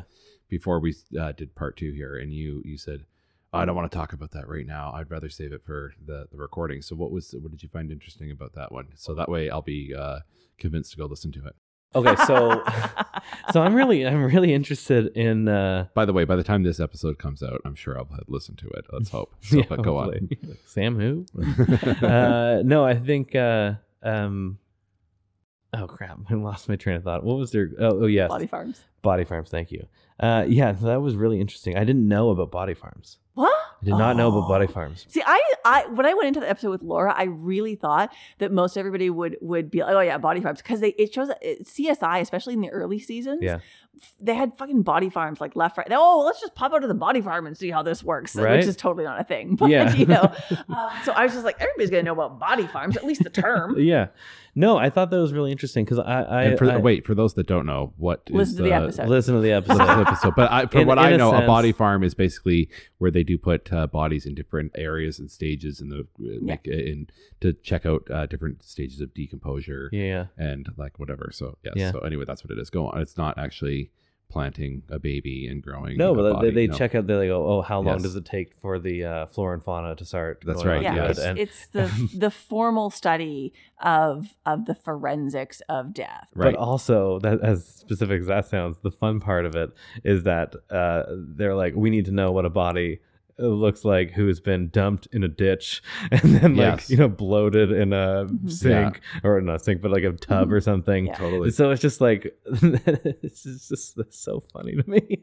that just sounds so fun. It's- Um, it is kind of it is an interesting thing to be like, what are you? I'm a farmer. Like people would not say I'm a Yeah. body farmer. Like call I'm a farmer. This is actually what I wanted to bring up to I'm you guys. farm- I wasn't a- sure if yeah. you if you actually even heard about this. So before this whole body farm things, which is blown up, I actually think this is what I want to do with my body since this episode. Yeah. Uh, and I, I'm actually probably going to take some some steps towards like actually filing what We've got I a want. bunch more episodes do that? coming out. That don't don't, don't make your decision. Don't decide. yet. Okay. We can always Living change it. Make your decision. Aquamation. There's all sorts of stuff. Yeah. Aquaman? Oh, you'll. Oh, you'll that, that's out. a little bit in the next episode. Oh, that okay, I'll comes listen out. to that. Okay. Anyway, uh, no, I, I always I I think that I think we this is weird to say, but I think we value corpses too much. hmm Mhm. And so, yeah, like uh, the burying thing, it's ridiculous to me just because it's just like they're gone. They don't Yeah. need a spot. You know, they're they only. I was talking to my girlfriend about this about how, like, really, she went to a, she went to a, a graveyard. She's like, all these guys died in like 1880. Mhm. She's like, their family doesn't. Their family's dead. Yeah. You know, and like they're really their only purpose is so uh, so a school trip can go over there and put a put a piece of paper on it and use a crayon and like shade and and they get their name. That's really the purpose of it. But it's a lot of space. Totally. And then you made that good point in the one of the laps that a few episodes ago, whatever. Maybe it was the body form one, but like, you know, there could be a park there. Could be a lot Yeah. of things. so then there's other options. So I was like, okay, what do I what, do I- what do I want to do with my body? And people are people are uh, taxiderming themselves. Oh yeah. Not themselves, Mm. obviously. Yeah, yeah. I know. You, Not yeah. that good at that, That's- but uh, that's- they're getting taxidermied. But I How think did he that's die? so funny. Suicide by he taxidermy. just slowly taxidermied himself. He did his head last. Uh, what a way to go. No, but I mean, like when you look at like how, like I think I think there's I think it's so somber. Death is so somber, it's so sad, and everyone's so sad. But if you can do like a taxidermy, like a bit, like I would totally do a bit with my own body. Yeah. You know, whether that's me standing up in like the high five position or in like a hug Well, position. why don't you? Uh, it's as with many things, it's less easy to do now because it's become quite popular Yeah. in its own weird way. But those, I can't remember what the proper term is, but uh, those scientific installations that go around the world, right, they're People- full. were- Yeah, Mhm. They're full of celebrities wanting to get in there. yeah. They won't accept. I was gonna say, it's, things as with so many things like that, you, Yeah. you kind of can't anymore. yeah, the- was the hum, was the the body exhibit or I something know. like I that? can't. There's a couple different versions of it. The original one was I can't remember. Yeah, super cool. That And it's obviously like would have like been down for. plasticize everything, and Well, it's it's mhm. amazing. I think you should like. We could probably write like a maybe a convincing letter because they have like athletic people and you can see the mus- musculature of their Yeah. body and just be like, this is what a dad bod this looks is what like. a fat you comedian ever- looks like what about me Have you Like, ever seen a- those exhibits? though? Because they do Yeah, they do exactly that. Like they put people in, you know, oh, I'm playing basketball, Yeah. you know, and and and they'll yeah plasticize your body Yeah. that way. You Yeah. know? yeah, no, it's really interesting. Um, and then i can see uh, you doing a slam dunk Well, first off, I, As a I really dead want. I, I I know I want them just to use any part of me that Mhm. they can. Like I Mhm. don't I'm not using this body Mhm. anymore. Mhm. Uh, just take anything. Uh, I've seen what it can do and uh, how much more people. Uh, like how, how much can how much with one body? How many people can it save? I can't remember. It's a It's it's, a a, lot, yeah. Yeah. you know whether it's eyes, whether it's skin, whether say. it's all this other stuff. So that's obviously ideal. Um, but uh, but yeah, if that if that's not possible, then uh, or when they're done with it, I don't know what they do when they're done with it. Well, ideally, they you know it's like hunting. You use the whole body. Mhm. Mm, You know, use the whole thing. that's funny Um, but I like the idea of this uh, this this body farm because so I always wanted to do this like funny bit uh, or something in my in my death because I think people it's too sad, and so I would like to do a funny thing that makes people laugh with my body.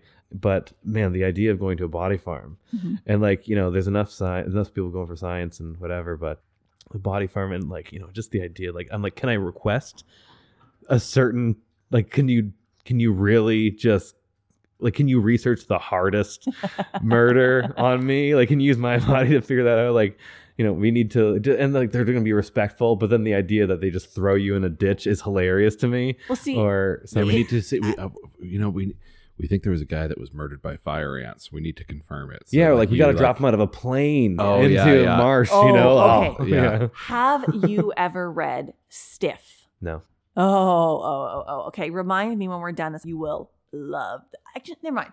Don't go looking for it. I'm going to buy it for you. Oh, that's nice of you. Uh, You're you are gonna shit yourself over this book. That sounds It's great. Amazing. It's this. Author. i haven't read it either if you want to buy me a copy Sure. Okay But honestly, th- this other thing, I, I was thinking I was telling you this earlier, Yeah. but this this is sort of like a, a- as a bit I've been working on, but like legit, it came from a legitimate place of just wondering why I can't do this, but the sense that there are necrophiliacs in the world, and uh, and I would like to. There's no one donating their body to them, you know, like and so.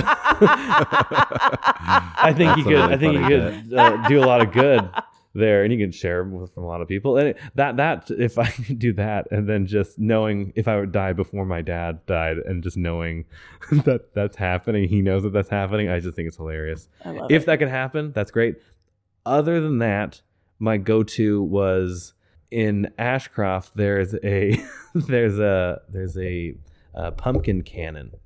oh nice Uh, in Ashcroft, there's a pumpkin cannon that essentially is the same width of a human body. Mhm. And so I was wondering if I could like go to them and pitch this idea. They're obviously red tape, you know, Mhm. th- there's going to be things to deal with. But assuming, you might think. but assuming I could do it right, ideally would be put me in the pumpkin cannon and they shoot these pumpkins across a valley, like from mountain to mountain, and it smashes into the other mountain. Amazing. So I always thought it'd be funny to be like, just like the last thing, my whole family's there, Yeah. and they just shoot me out of this cannon like I'm a clown, Yeah. but with no Amazing. no no net or anything, and I would just be like, you know, my body, my limbs would be slowly flailing in the wind And if until I be- smash Amazing. into the mountain. I love it. And then they could always visit me, and they'd be like, "Oh, there's the red mark. That's Dad," Yeah. or something like That's that. I that always thought it'd hole? That was his skull. Yeah. a pictograph be- yeah. Okay, weird. so if if your altruistic death move is to donate your body to a necrophiliac club, yeah. Solid backup. And I think I might have mentioned this on an earlier podcast too, because I found it years ago by accident. Was like, this is an amazing thing because it's hilarious to me. You you either cremate yourself or now we're promoting aquamation. People, the, have a look on our webpage. Look for the pl- pledge link. It's a great thing. It's very environmentally friendly. I'm gonna have to keep updating my will with all these episodes. I'm like, now I want that new thing. It's like the new iPhone to me. You- I was like, you- I want that death now. Make your will to be like really complex, where you have to listen. just uh, just It's gonna be in your- generic. the in- coolest thing. No, it's just will, episode say, eight. I was gonna say, please refer to the final episode of Yeah. I select Yeah. that. Most current episode, please. Mhm. um, anyhow, so you either cremate yourself or aquamate yourself, or someone does it for you, I guess, and you have your remains molded into a dildo, Oh yeah, okay, I've heard of this. Yeah. which I think is amazing. Yeah. But you also said you want to be dropped out of a plane, so you really need to read this book, Stiff. Okay. I cannot remember her name. I do apologize. It is actually in, a, in the list of books that we suggest for for potential interesting reading in our our Linktree page on Instagram. Mhm. It is this this female journalist who's written uh, several books and and like totally unrelated to death. She just like picks a topic she finds interesting. She writes a book about it, and she's also quite humorous. So she wrote a book. It's uh, several years old now about death, and every chapter is basically a slightly different thing about what could happen to a human body after someone is dead. And so one of the things she talks about is the transportation industry and how everybody's like, oh, you know, uh, safety dummies. Well, actually, most of that stuff is done on real cadavers first to figure out what they then, then need to retest Fun. with the safety dummies and the better sensors. Yeah. Mm. And one of the things they do is they have at different points in time done research for plane crashes where they fly way up in the air and just go bloop and dump bodies out of the plane to see whether that smash pattern and where the flotsam goes and whatnot matches what has happened in a crash Yeah. or you know historically or you know if they're trying to like pre-gather data so you could get thrown out of I don't Yeah. think, I don't think you can request And that's what I, I want to could- request. Just the coolest part, like whatever you think would be like, woof, we're gonna do that Yeah. to that person. I'm Well, like, that's I'll take thing. that one. it's your last will and testament, and they have to do it. too. Yeah, just- it's like a legal binding thing. So Right? that's the fun it's thing. a it's it's like, a lovely suggestion it is not binding I well, it's binding. It, it can be binding if you have someone that's left behind that's uh,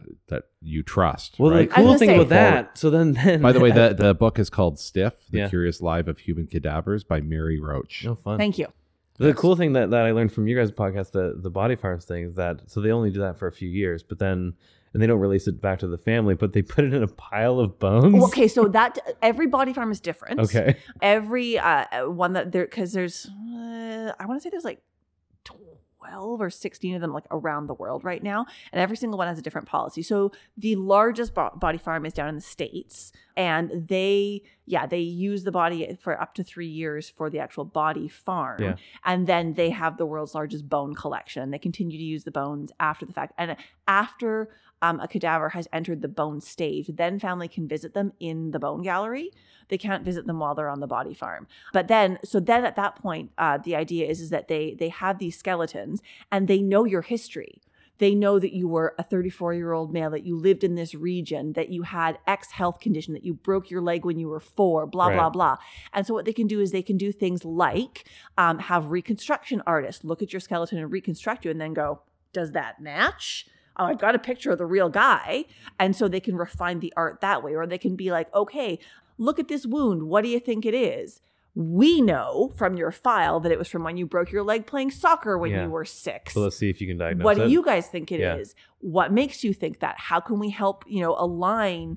So it's it's really it's That's quite really fascinating. cool. Yeah, they no- don't all do that though. Yeah, but I, I like that idea that at least someone's going to learn something with my body would be great. Uh, if I weren't into that whole thing, my uh, My aunt or my my wife's aunt, when she passed away, she had a uh, they're very she was a very spiritual hippie-ish kind of person, and they and they had to do a lot of stuff to get this done. But they went to the island, they had a natural burial, which was really cool. Yes. And so she was like in we this are beautiful going down wicker to Salt basket. Spring to talk to Yeah, the that's National a Cemetery. future down episode that I'll Yeah. have to listen Oh, for. cool! We're Yeah, no, to that, that's wonderful. If you Yeah. if you're into like if you like, no, I don't want a cremation, whatever. Right. Mm. I, I think that's a great. If they can cool do that concept. more, that's great. Well, that's the interesting thing that we found out through this is that you know some of the people we've talked to that are coming up in or have been on episodes um, have said, you know, you can't.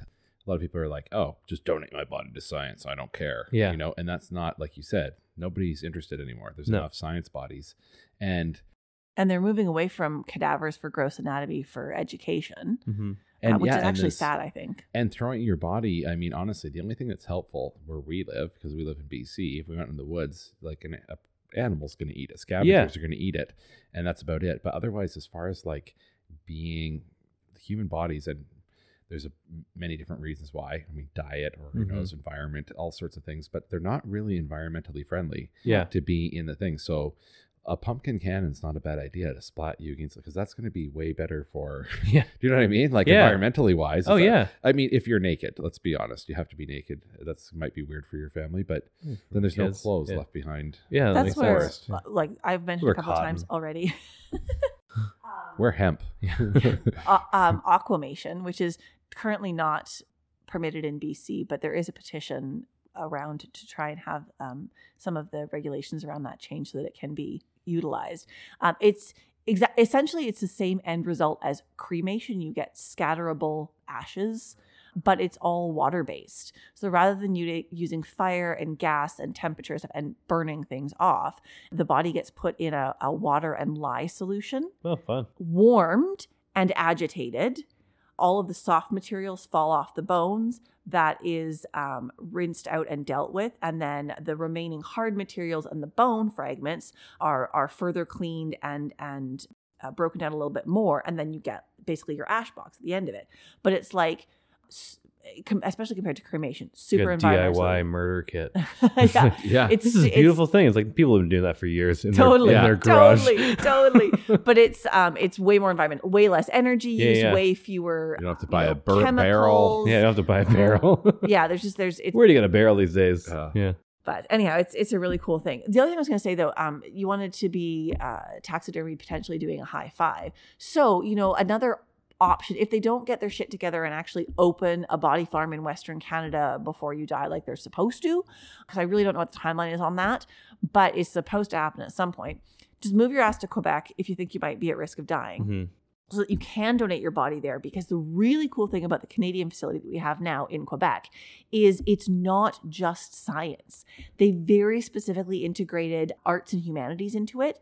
So religious studies, like visual artists, sculptors, philosophers, all actually I don't know- exactly the ins and You outs could of get how turned it works. into a lamp. I, I don't know exactly the ins and outs of how it works, but they all participate in the body farm there, in the thanatology department there, so that you can look at death from an artistic perspective, from a philosophical perspective, from a reli- but also like be facing death. Can a While can you're a doing it. comic hang out with me? and then we could just like like a weekend at Sammy's kind of thing. And uh. I mean, honestly, That'd if be you were fun. trying to do some sort of a dissertation on it, you could probably make an application. Yeah. It would not surprise me. I don't know how it would work. I wouldn't mind a philosopher and just be making them funny would be great. I'll hang out. But, it, would- but but like so you go there and and I'm sure you could have somebody do something artistic with you. yeah, You know, it would be body broke down way faster when I Mhm. started just talking about theories.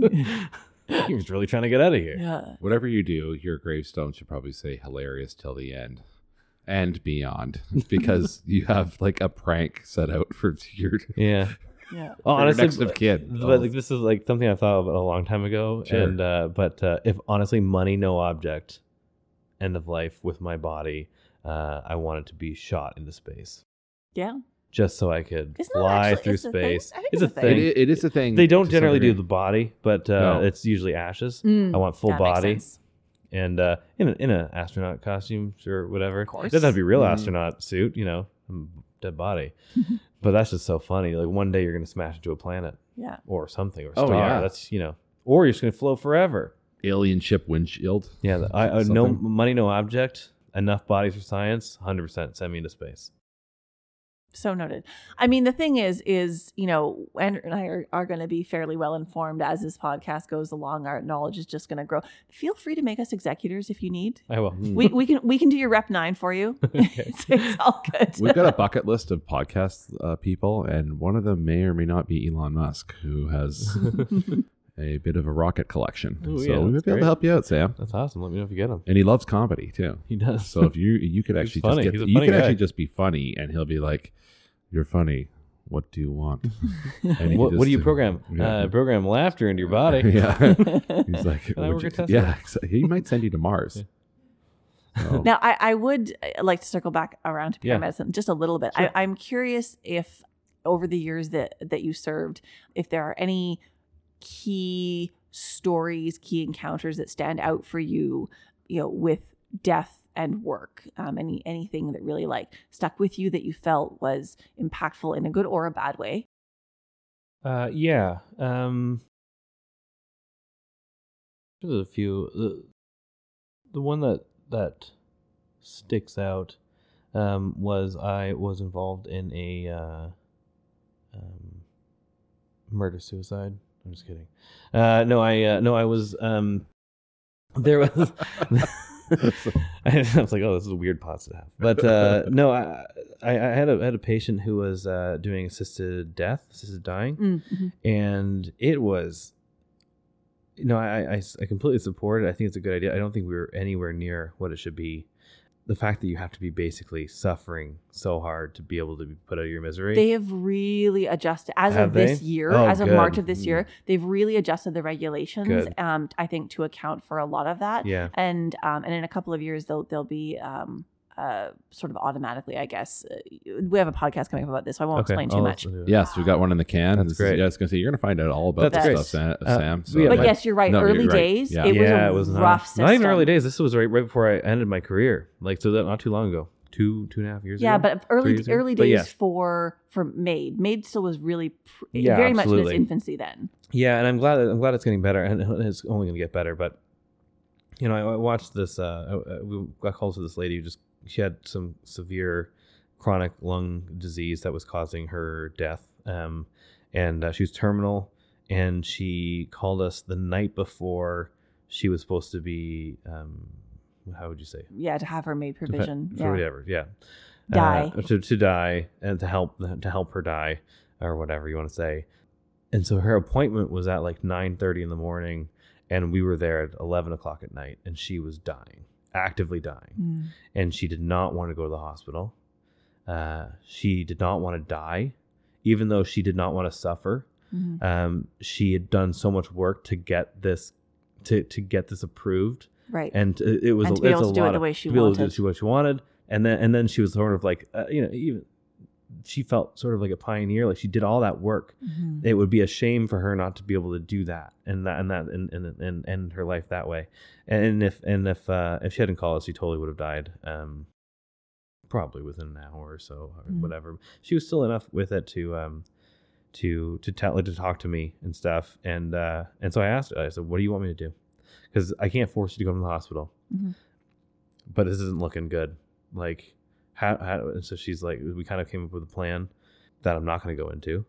Uh, but basically it's just i, I, helped uh, I, I sat there with her family and i just educated them. I'm like if because they had their own oxygen tanks you know she had lung issues for a long time. Yeah. their own oxygen tanks they had some other other masks.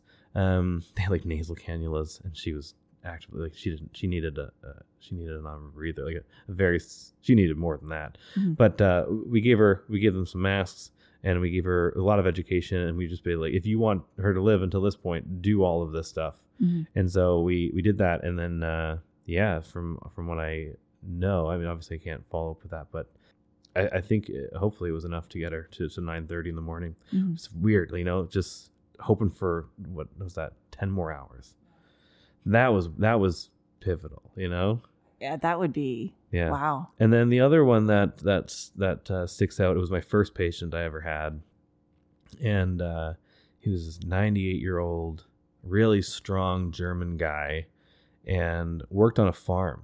Worked on a farm like by himself, his own farm until like that day. Uh, he had got diagnosed with uh, some type of some type of melanoma or cancer or something, and so he was just doing a, a checkup at the at the hospital and uh, otherwise healthy, no other medical problems his whole life. And then like that year, 98, of course, you know, 98. You, how do you have not have cancer at 98? Uh, and so he's going to get a checkout or checkup. And as he was leaving, he tripped and broke his hip. Oh. He broke his hip and femur. And then that's how I, I, I, I transported him from, I wasn't there when he, when he tripped, but I was just chatting with him and he told me the story and, uh, and just knowing that like, and he's like, "Oh yeah, it's obviously a hard thing, but I'll work through it." And I'm like, "No, you won't. Man. You're Like, not leaving the hospital. I didn't tell him that, but I had a Right. wonderful conversation with him. Really nice guy. And then knowing that, like my first my first patient, where just knowing he was going to die, just Mhm. not from the cancer, but uh, Right. you look at a hip injury, and I think Sure. I'm not sure it's changed, but it was from what I know, it was about fifty percent.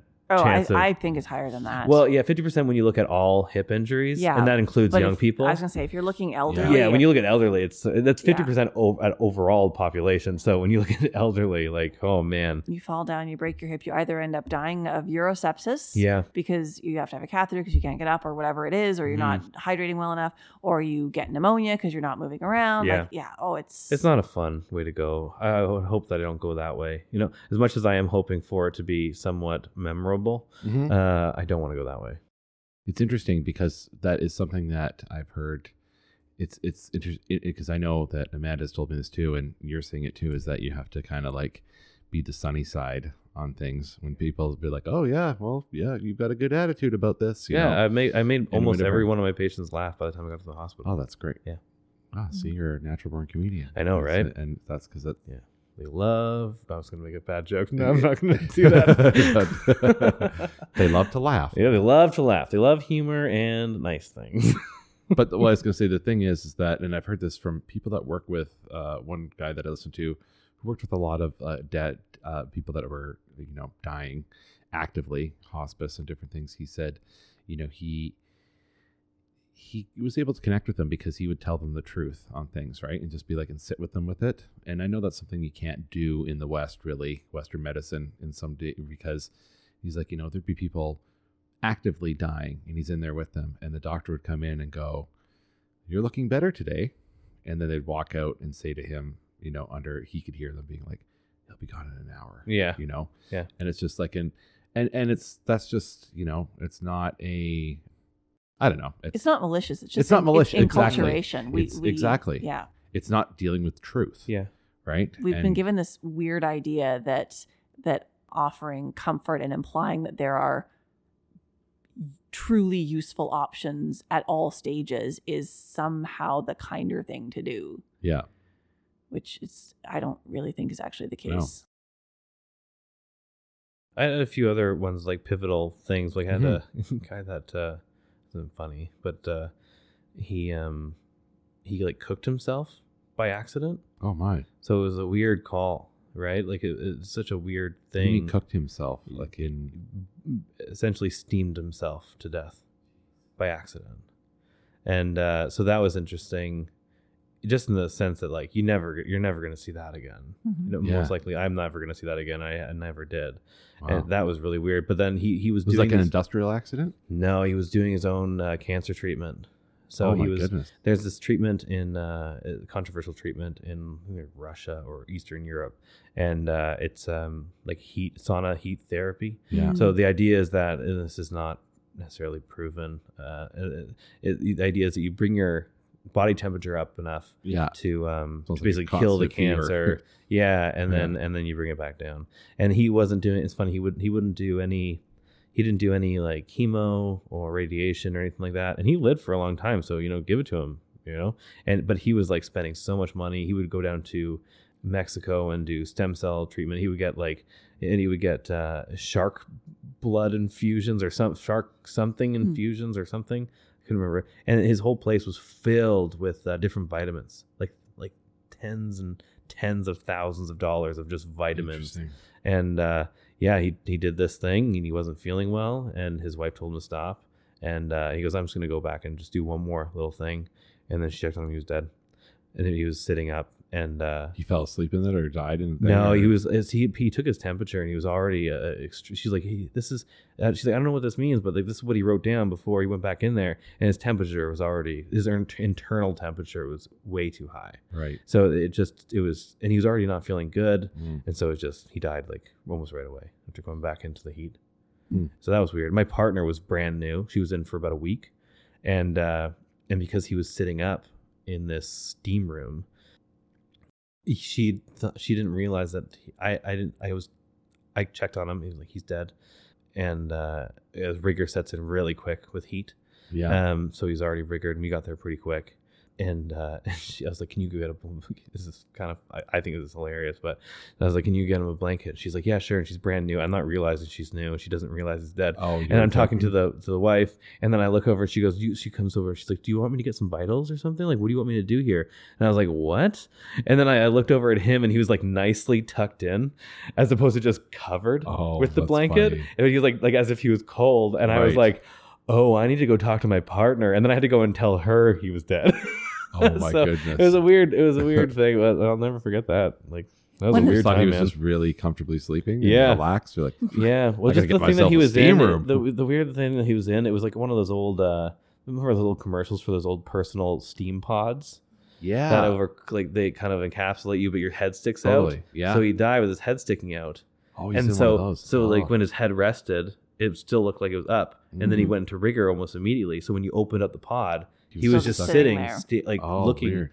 He wasn't like you know collapsed down or That's anything. interesting. Super weird. One of the first patient deaths that I ever encountered when I became a nurse. I, I was I, I didn't do a lot of floor nursing. It really, my career has mostly been ER nursing, but um, I was coming onto the floor for day shift, and I started doing rounds on my patients. And I walked into this patient room, and and the one patient was dead, and it was it was uh, an impending death. Like we knew Mhm. it, it was it was coming at at some point, but it obviously happened overnight, and as healthcare so often is super short staffed, you know, and your patient load goes up on nights anyway. So I don't know exactly when the patient had last been checked on, but it had been a while because the patient was in rigor, sitting up in bed with like knees bent over a pillow and like arms kind of in a funny position, like on a book slash leaning on the rail Yeah. and like in full rigor. Yeah. And then I had to figure out how to get this patient onto a stretcher and in- into a body bag and onto a stretcher and downstairs to the morgue when it was completely the wrong position. yeah. It does not work. And I was just like, uh, uh, um, I mean, this is bad. I know it doesn't look good that we didn't catch this, but also in my head, I'm thinking, this is like a comedy movie. I Mhm. can't even. I, I, I, I couldn't write this. I couldn't write this. Yeah. Like it was just, it was, it was ridiculous. I, I walked in on a on a new crew to help them, and uh, and this guy was clearly uh, in rig- like rigor mortis. We're kind of so we keep saying rigor. Should we specify it as rigor mortis? But anyway, so so this guy was a very clear sign of of of death that you cannot get back, and uh, this this poor new new kid. Uh, was doing CPR on this rigored patient, Oh, um, but the arms were like up a little bit, yeah. and so every time that he was doing chest compressions, It was like he was getting no, he's getting slapped in the Oh face. Oh God. and I'd be like, I think we're good, Jesus. man. Oh. That's your sign. Yeah, and then you stop, and the arms are still up. Look at Oh, it. man. Oh dear. Because you just run in and be like, "Oh shit!" And like Yeah. yeah. Well, because he asked for help, right? And so Oh. that's sent another ambulance, and I was like, "Your Oh. help, ah. so to stop." right. Oh, Yeah. thing. Well, it's, you know, terrible, but also kind of hilarious. Oh, just absolutely. getting slapped in the face over and over again. Absolutely. Yeah. Well, that's that's that's the dead person being like, I said done. stop. Please, Yeah. done. Go Please away. stop dancing on me. So that incredibly comprehensive page of notes that you had is there anything on there that you had thoughts about or wanted to talk about that we haven't managed to circle around to Uh, yeah, uh, I um. Well, I know your last question usually, and then I kind of, I can kind of deal with that there. Um, oh, uh, so I was thinking, I was thinking about the, uh, like the nobility in Mhm. death, Mhm. and how some people can be very noble in their death, and that's kind of what we all hope for. And, uh, but uh, did you kind of like? Uh, I think I think I, when you look at like Norm Macdonald and when you look at, uh, do you guys know what happened with Alan Rickman? uh, Alan Rickman? I oh, I do. Uh, no, I, I, I, I think this is so amazing. Like this is kind of how if I because Alan Rickman died of cancer. yeah, Norm Macdonald also died of cancer. No Yes. one knew that Norm Macdonald had died, uh, had Right. cancer at all, right? one person did. one person, friend. yeah, his best friend.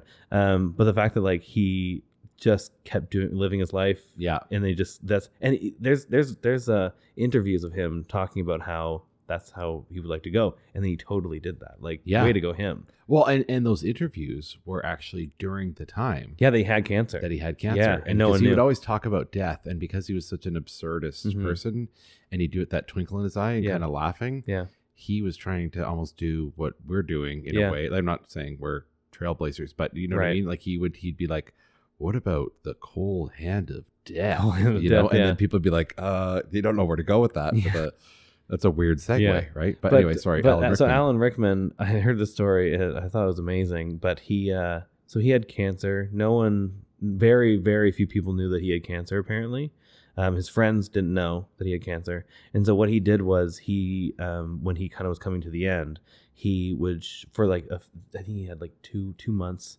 Um, where he specifically did this on like a his own, like he, he wanted to do this, so he would just show up at a friend's house with uh, a bottle of wine, and right around the time that they were having dinner, and uh, knock on their door, and they'd be like, "Oh my God, it's Alan Rickman! Look at that!" Like, and then they invite him in. He would have a great night with them. They'd share wine, they'd share stories, they'd share they'd share meals, whatever. And then he'd give them all a hug, and he said, "I had a great time." And he'd leave, and he wouldn't tell them at all. He was just giving them a last, and he did that with every single one of almost every single one of his friends, from what I understand. unreal. Uh, and none of them, he didn't, he didn't at any point he could have been like, I have cancer, feel bad for or whatever. yeah, But he just wanted to give them the last nice experience with him, and uh, and not have that uh, uh, as a as a That's cloud cool. over top of it. I thought that was just amazing. interesting. That almost plays into our last question, to the, the question how we wrap up the podcast. Is that what you were? Is Uh, that you wanted to talk about? Because that's almost like yeah, no, but yeah, I'm glad that we talked about that. I, th- I just think that's No, a that's- really cool story to it That is, is because really cool. it is really cool because that's actually something you know a lot of people I, I I don't know if they whoever is listening to this doesn't know but Norm Macdonald's one of the passed away and uh, recently and he was one of the best comedians ever because he was fearless Mhm. and in a lot of ways and in that fearlessness and in the culture that we're in with comedy sometimes he got into some trouble sometimes Yeah. and it was never his intention to be like divide anything but he would there's a lot of times where people sometimes in that same thing to be like uh, he almost almost got canceled in a way in some ways Mhm. and he could have played that card Oh, a hundred like, percent. like, Yeah, i have cancer Yeah. you know which is oh, like It's you know the automatic uncancel me card. yeah. it is kind of because then you're like, oh shit, okay, well, you know, this guy. But anyway, yeah, it's uh, so it, it's interesting that that that happened because, but I think what you're saying too is like to be remembered in a noble way. you know, Yeah. those people probably still talk about that story. You know, Oh, like yeah. his people's friends to be like, yeah, it's amazing. so because that's What a Yeah. beautiful gift to be able to give. What to, a beautiful gift, and to end like that, Mhm. like ah, it's just so like It's like just the well ultimate done. mic drop. Yeah, It's well funny, done. when I actually heard that, I about what Norm did and how nobody knew because I I waited to hear to be like, yeah, there was people that he was close with that he was like comics friends. Yeah. that were they're really pretty. They hung out with him all the time. Yeah. I was like that they knew, you Mhm. know, like Bob Saget or someone like that, or like yeah, or Bob like knew or like know. Nick Swardson, who was really close with, and Mhm. he, he'd hang out with all the time. And uh, but none of those people knew, and I automatically, honestly thought because we we ta- one of our first episodes, I'm sure you remember, we were both talking about like what do we want this podcast to be, and Right. What's a good death? And I was like, oh, I reserve my answer, but that's part of the thing is like, if I, interestingly, we're all terminal, right. right? We just like some people have a closer timeline that we don't necessarily know. So why not? That's part of like we said at the beginning. Like why not live Yeah. life to the fullest? Yeah. Because you're kind of terminal every day. You don't know how much time you have. Mhm. But I, that's and anyway. What I was going to say is when I found out about that, I'd be like, man, it'd be kind. that would be fun to have something that hopefully didn't make you deteriorate. You look like shit really fast. Yeah, But just don't tell anyone. yeah. But yeah. Uh, there's actually a thought. Uh, there's two things I wanted to address before we do the last question. for sure. yeah. Um, I'm just going to say them both before I forget. Um, but I want to know. I want to. I'm going to ask you a specific question Okay. because I'm very interested in your whole DNR thing. Okay. Where you're like, if I get tapped in the head, just let me go or whatever. like, which I agree with a lot of it, but I don't. I disagree with some of it. And then the other side is that uh, I, I wanted to get your take on on this. Is that uh, I, I find that the way that we handle uh, loved ones dying, uh, it's I think it's very it can be very selfish. Mhm. You know, I, I, my my grandmother or my grand my grandfather was kept alive for a long time.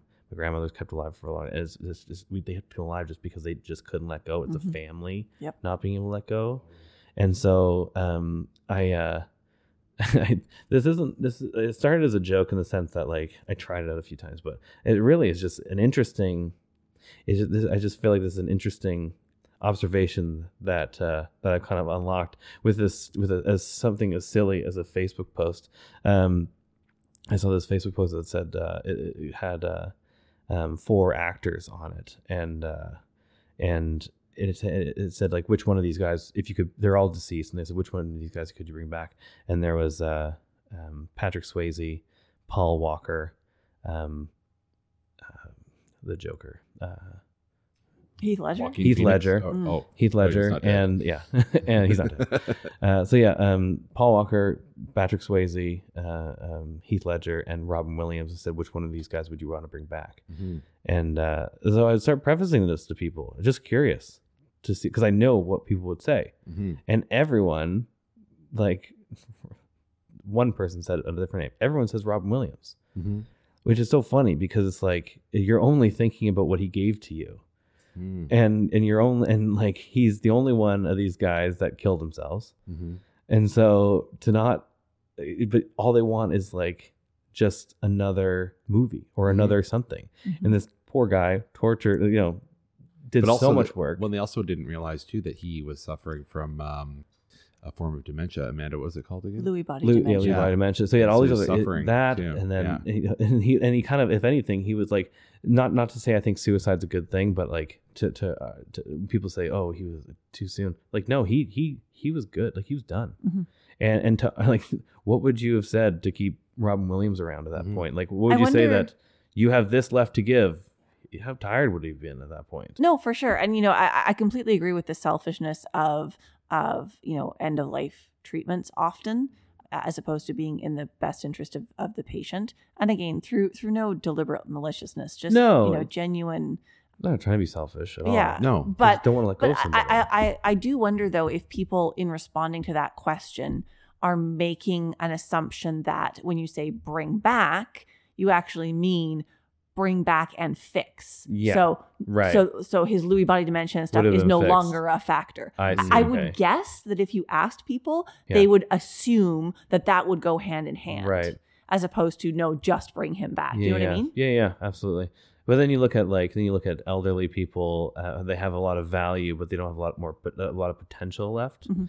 And then Robin Williams was in there. Not that to say he didn't have potential, Mhm. but then to say that like you know Paul Walker and and Heath Ledger, who got I think got got the Oscar that when he died, like Yeah. yeah, posthumously. Jesus, yeah. Yeah, like to, so it's just so fun. I've, so I pitched this to people, and they're like, "No, still Robin Williams," and it's just like the potential isn't there. Like, just Mhm. like how much has he done for you, man? Like, I mean, I, I've made the comment before, and, and I, I really do stand by it. I, I think that we have become very mixed up in our prioritization of quantity over quality, Mhm. and that uh, I, I, I, I believe, I truly believe that it is in, in our, our best interests, individually and socially, if we can figure out how to flip that and go for for quality over quantity.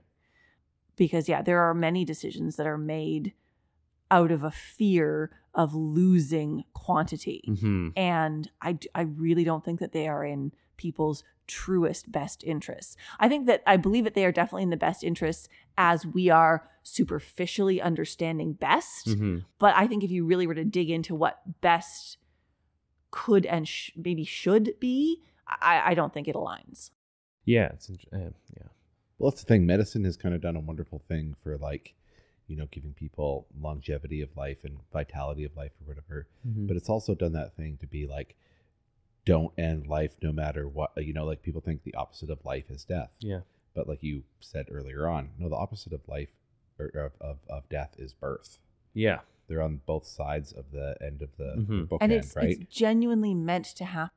yeah. yeah. you and know it's- it's it's not, it's not only meant to happen because space has to be made but because forward progress has to be made but because there are lessons and gifts in the dying Yeah. both for the dying person and for those around them that we're closing ourselves off to because we're like no no no no no this can't happen and then when it happens anyway we're so rattled and upset and shaken and horrified and angry by that that we we miss all of the things that we could get from that Yeah.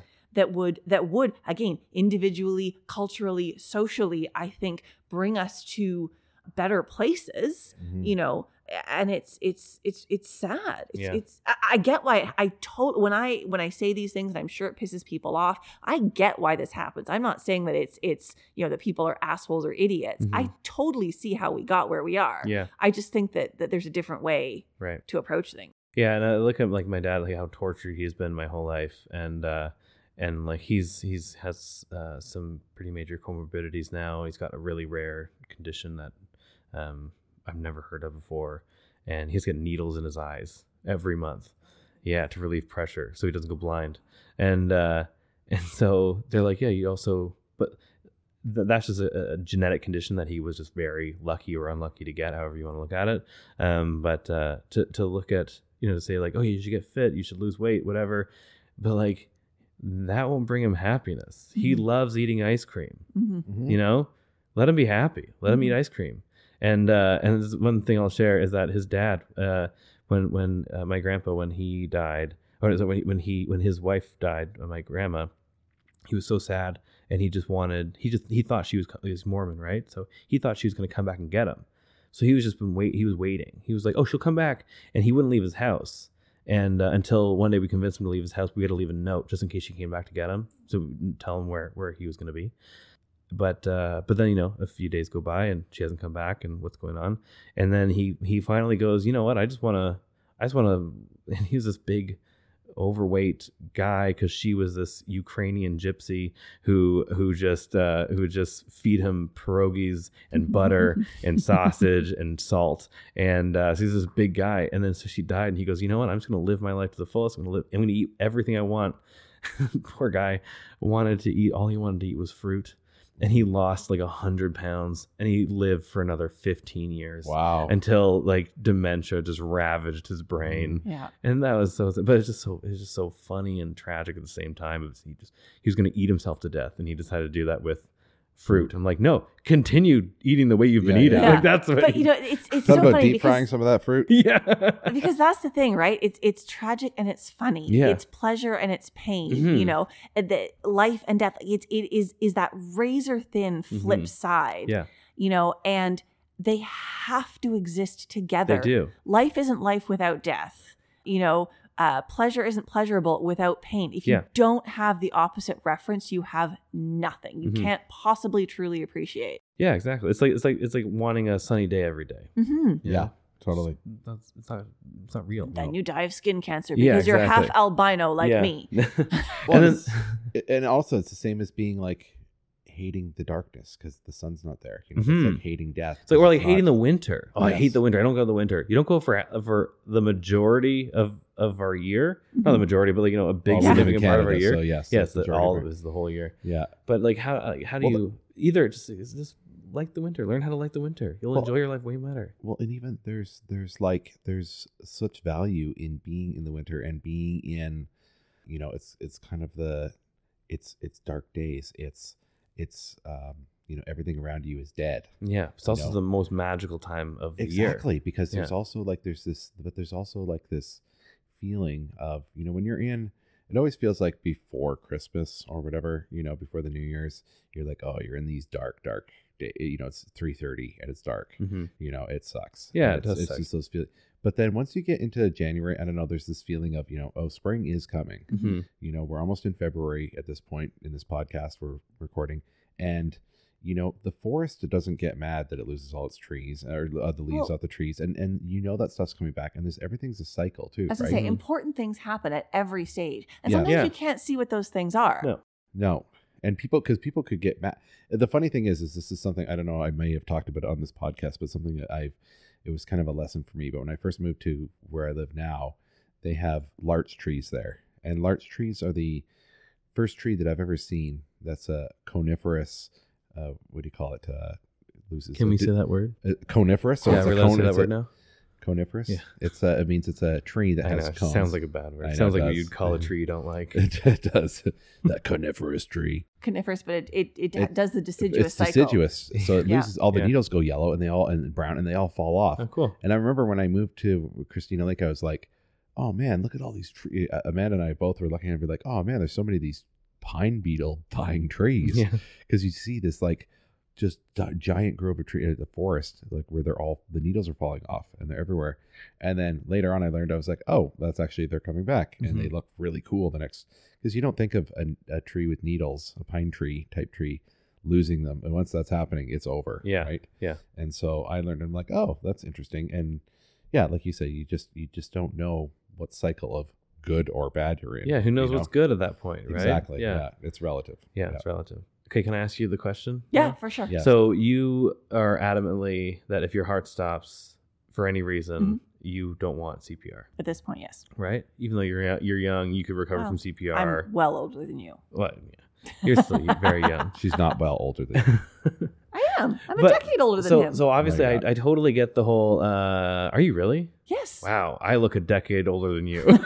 That- that's true. I will say this. wow. That's terrible. Oh man. Uh, no, so That's so not terrible. It's true. So obviously, it's obviously if your heart stops, you you don't want to be revived or anything. If you get hit in the head, I totally get. If you get hit in the head hard enough that your heart stops, do not try to get me back. Please don't try to get me back. Uh, it's not going to be a good time. If time. Andrew electrocutes me in a puddle of water, I also choose not to be yeah, I've heard. I've heard resuscitated. that. Episode one. How do you how do you feel about dismemberment? Like losing a whole Oh. limb? Like what? Like te- I mean, like if it didn't- below the knee, above the knee. Where are If you? it Where you're like, honestly didn't outright kill me, I suppose I would figure out how to deal with it. I don't Okay. imagine I'd be a very happy camper, Right. but I, I suspect I would figure out how to live with it. And really, you know, if ever there was a time for that to happen, I'm certainly glad that I live now and not in like the 1700s. Oh, of course. Yeah. Because we do have some amazing technology. Right. So it's not like you'd necessarily, you would have massive lifestyle changes, but Right. it wouldn't necessarily like completely obliterate everything that you used to be able to do. Do you know what I mean? Yeah. yeah. But over, how about overdose or anything like that? Like we're getting specific, wait. But uh, overdose. Uh, well, I mean, I don't know. If, if I ended up overdosing, it would either A, be deliberate, in which case, no, please don't bring me back, mhm. or or B, I would have gone down a, a dark a dark road that I don't see as being particularly likely for myself. So I can't. That Or ma- so maybe somebody's trying to murder me. In which Yeah. case, yeah, I was probably. worried about. I thought you were going to say, or it was Andrew's fault. no, I was gonna say like, if, and if somebody's trying to murder me, well, probably just leave me dead Yeah. too, because there's, I'm sure there's. I was trying to figure out if it's like physical issues that you would want, or is it really just cognitively? So like, if, if you, let's let's say let's say like they can See, bring Sam's you back. asking the questions better than I was in Yeah. episode Yeah, one no, because that's it's- really I- what I I, was think like. it's- What? Every that's a blanket statement I think about it's DNR. mostly. I think it's mostly a fear of losing uh, my mental faculties. Yeah. That being said, I I truly don't know if I could predict how well I would deal with a major physical incapacitation, Mhm. which then might result in enough mental anguish that I would wish that I was dead. Okay. But yeah. that being the case, I now have MAID as an option.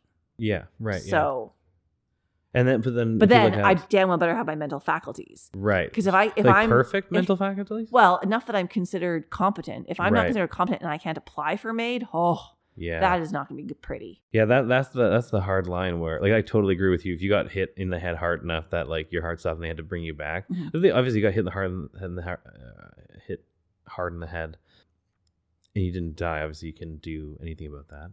Um, but uh, uh, let's say that happened, would you be like? Do you want to be hundred percent? Like, are you? Do you need to be I hundred I'd prefer to be 100. percent uh, The thing is that I, realist. I mean, these are all conversations that I'm having here and now. Yeah. Realistically, there's a very good possibility that something could ha- could happen. I could lose my faculties or some of my faculties, and I wouldn't know that I had. I wouldn't know the difference. In which case, I might just tootle along merrily. But standing here where I am now, I would be like, yeah, no thanks. And and would you be interested in both of you actually? Would you be interested in downloading your brain into AI? Hmm. I really do. I I would give it very serious consideration. I don't know if I'm 100% on board all the way, unless, again, kind of like MAID, there was a way that I could be like, okay, I get to delete my program at some point when I'm bored to fucking tears and none of this is worth it anymore. Right. Because I, I actually think that living forever would be horrible. It would.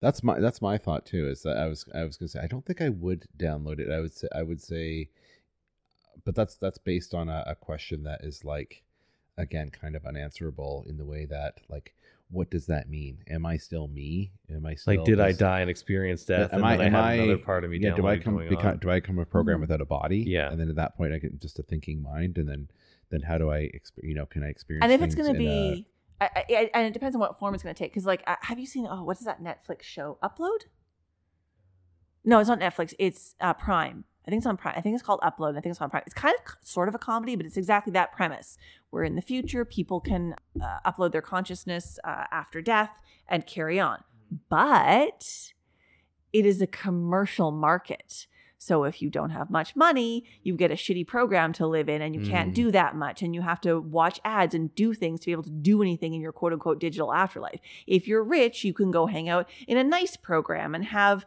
servant programs Yeah. and do fun things. Like fuck no, I don't want any part of any of that. Yeah. I Even if I was rich, way. I don't want to be part of that. Yeah, I like you I like being mortal. I think that's cool. Yeah. Well, I also Alright, so think- that's what I wanted to know. Thank you for answering that. Well, and I, I was going to say to better my answer too. I also think like something for my own personal truth is that I, I what I feel is that it it um there's something that I feel about life that is like, and again I I'm coming from a place of ignorance. I know there's a major computing, um, amazing things happening with technology in that way, and I don't know where that's going. And there's lots of people doing trying to do like Neuralink, like Elon Musk is trying to do, but I also think there's something about just consciousness and living where you know the, no matter how deep they go on a molecular level looking smaller and smaller they always find more and more Mm-hmm. that they can't understand and i think that's by almost by design that there's like the intangible thing that we can never put our fingers on about we know something's we know we're going to die but we can never know that we know. Mm-hmm. and i i think putting yourself into an ai consciousness would be answering the question of knowing that you know something. Because you're also you're putting yourself into something where you're like this is the constraints of what it's going to be. There's still going to be a wall in it. You're still within a, a vessel you know? Whereas i think your actual consciousness uh, and of how you uh, when you die is not really like un, it's unknowable Mhm. you know what i mean it can't be in a program Mm-hmm. because if it's in a pro uh, you know what i mean like if you if you put yourself into a program there's a way that you could be they'd be like well we know how to take it out Imagine if that program just turns into like Facebook, and you're just like oh yeah you just hate But, you know, living your that's- life every day. 'cause the feeds are terrible. Right. That's that's kind of that's get a friend request from your mom right away who's been dead for 20 years Like, God. shit that's kind of that's kind of the thing though because yeah like i maybe i would dabble in it just to see what it was but i, I definitely would not i don't i can't imagine wanting to stay in an ai state um, or a downloaded or uploaded or however we're going to phrase that. That being said the idea of dying and returning this blip of consciousness potentially to a greater consciousness that exists you know ad infinitum if that's the correct latin that that idea doesn't bother me Yeah. i don't know why i don't know what the difference would be but it Mhm. doesn't bother me Right. so Like you would die, yeah like and the, then they would just bring you back. No, no. Well, like the idea that, like, you know, that there are, there are some religious traditions, um, and I'm I'm talking to a very very loose personal variation on that, where like we are all you know tiny subunits of one greater consciousness, right? Um, so the idea that if I die, I go back to that consciousness and and rejoin the one or whatever. That that concept, although is it is far beyond my true comprehension. That idea in general doesn't really that doesn't bother me. I don't go, oh no, I, I just want to be done. right. But if you were to say, oh, you could stay as you, knowing yourself and being yourself and all of that in some sort of an AI electronic state, uh, yeah, that makes my stomach feel a bit queasy. well and that's do you know duncan trussell so he's one of my favorite comedians and I, i'll call him a philosopher too because some of the thing he says is Duncan, you're on our bucket list. Yes. Come talk to us. yeah he's on there too he's gonna come on with uh we'll have him before elon honestly Yeah. I So- mean, Yeah. But he, uh, you know, one of the things he says is that it's interesting that, and it's not just his words, but something he sort of correlates as he goes, it's interesting how we're trying to do this thing and, you know, make technology sort of accept human consciousness in a way or try to merge the two or whatever. And as we do that, we're building these, you know, what are people doing? They're, they're, the most popular games have been, you know, immersive world games where you do like Red Dead Redemption or Grand Theft Auto, where you're like in this world yeah. and you you know you you can change your haircut, your clothes, That'd be whatever, fun. and you do this stuff, and then. Well, that's that's what he's saying. He's like, we're trying to build these things, and he goes, now we're even more with Facebook becoming Meta, and be like, you could be in the metaverse, and just this is where we're going to meet up, and like we're all going to hang out on this beach here, And fake property next to Shack. exactly like Yeah. fake is you do all these things and but then so as we're trying to build this and that it gets more and more immersive we're actually putting ourselves in a simulation when we're in a simulation you know we're already doing the simulation right, Right. now and as our as we get smarter and smarter be like i know how we'll get out of this we'll build a thing when really our collective consciousness has already built the thing that we're actually living in so you know what i mean so discovering the actual ai that's smarter than us is actually discovering us I think it's really cool that that on the same end that we're trying to go more just deep down and just be like, hey, how do we just become more like forever in Yeah. this thing in AI. I, but uh, sure, if you want to do that, I love that Elon Musk is like, let's become seafarers of space. You know, like yeah. that's amazing to me. Like Mhm. that. That's to see how long the humans can go. Mhm. That's all. I, that's what I'm about. I, I'm Yeah. about the human species. How see how they live on. Mhm. You know, which I just think is so interesting. Yeah. All right, last question time. Yeah, we're good. it is only 2.30 in the morning for those of you listening to this. That's all right. Um, okay. Well, you already know what the question is, but I'll ask it just for the sake of the audience. What does a good death mean to you? So, uh, yeah, I thought about this a little bit, and uh, By so a little bit, he means like a oh, small way essay. too way too much about it. But uh, so I was trying to think of like what would a bad death mean to me, and that would be like, I think someone's ideal death would be my worst idea of a death. Like I, I told my sister, and uh, I told my sister that the the the um, my least ideal way to die would be getting shot in the head while I'm asleep. And and she's like, that's her most ideal way to go yeah, that's me too. Just think instant be over. right out right and so with me it's, there's no experiencing that there's no experiencing that Ah. transition But How do you know that? Yeah, that's 'Cause it- the fact that you're destroying the brain who knows Yeah. what's happening with the brain I was going to say, but, But, if you get yeah. that DMT release, that could feel like it lasts for years. mhm. it could but is there enough brain to understand the, to, to figure out the dmt and yeah i guess it's the brainstem right so yeah may, maybe that, that's my worst fear is just dying quickly in my sleep So it sounds I like to me, it's like I don't want to project or put words in your mouth Yeah. here, but in order for you to come up with your good death, you're actually more going what you don't want. yeah But also in that, you're putting together again wanting to know what you know because you've alluded to it a couple times in this record in this podcast being like you're like I hope it's painful and slow. yeah and a- know, in but a then- very morbid way uh, not that i needed to I, I know what you mean. yeah I don't I, I know what you're saying is you want to be able to have a Experience. visceral even if it's quick, you know, I Yes. wanted I wanted to be slow enough that like like, you I, can appreciate what's happening. like I, I also I, on the podcast you took actually one of my answers, but I would I would really like to know what it was like to do uh, guillotine, just to Oh, know yeah, yeah. how long yeah, that's, I'm that's me what fascinates me. away from my body. That's that that's interesting. I think it would be funny to be able to like if you could your last memory being like being like whoa I'm looking at my body and Yeah. these guys and then kind of smiling at them you know, Yeah. and being like Haha, see ya So I won Yeah, exactly. I just want to see if I can say something. to Mhm. him. Uh, but then, so then, what I would actually probably want, is, I, I think, and everybody obviously wants a noble death, and I think that you know you look at Norm Macdonald and Alan Rickman and how they Mhm. handled that. So if I were to get cancer or something, you know, that's how I would probably want to go with cancer. It all depends on what happens. Drowning seems interesting, Hmm. Other than the first initial panic Mhm. you know and then uh yeah I, I ju- whatever it is i just i just hope i get to experience it Mhm. Hmm. even for just a little bit but long time or hopefully not too long obviously i don't Mhm. want to suffer for too long you know Mhm. but yeah I, I wanted to be i wanted to be if it's quick i hope it's not too quick and and uh and if it's slow i hope it's not too slow and uh and i just like to be able to experience that transition because i've just been so interested in my whole life Mhm. to to be able to just sit in that for a second would Mm. be great. Yeah. So we should plan a timeline to like, like mid-range poison you. Mhm. No, I mean ideally, if I if I'm if I'm like 90 years old, hopefully my grandkids will be like, like oh man, Grandpa's heart stopped. Like oh he had a heart attack. Like no, he was doing like so many drugs.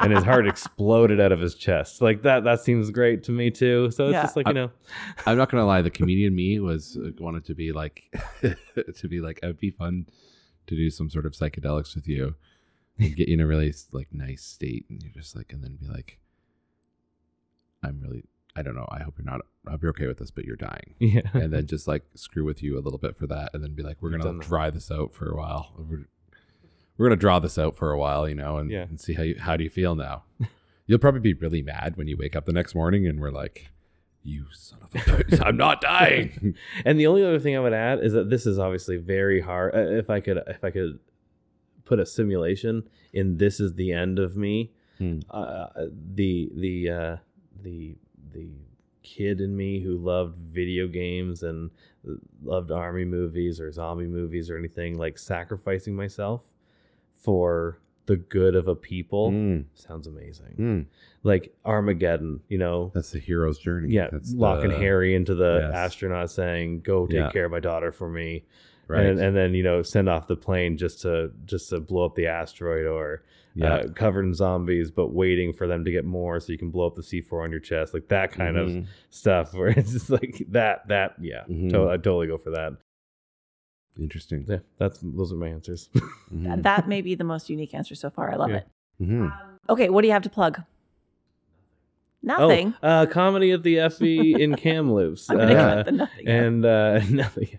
Um, yeah, comedy of the we we do an open mic uh, in Kamloops at uh, this place called the the FE Arts Collective. I think Yes. it's and uh, it starts at eight p.m. every Wednesday. We're trying to get this going, and then other than that, uh, there's some things I'm working on, but I haven't actually um, finished yet. So Well, I have a feeling we're going to have you back on this podcast That'd be because you know we only scratched the surface, and I'm sure we could talk about this for hours. And also, I will plug your. You have an Instagram. You're what oh, at new Sam Elliott. new Sam Yeah. Elliott. That's right. So, and yes, he's not the old Sam Elliott. Not the old Sam Elliott.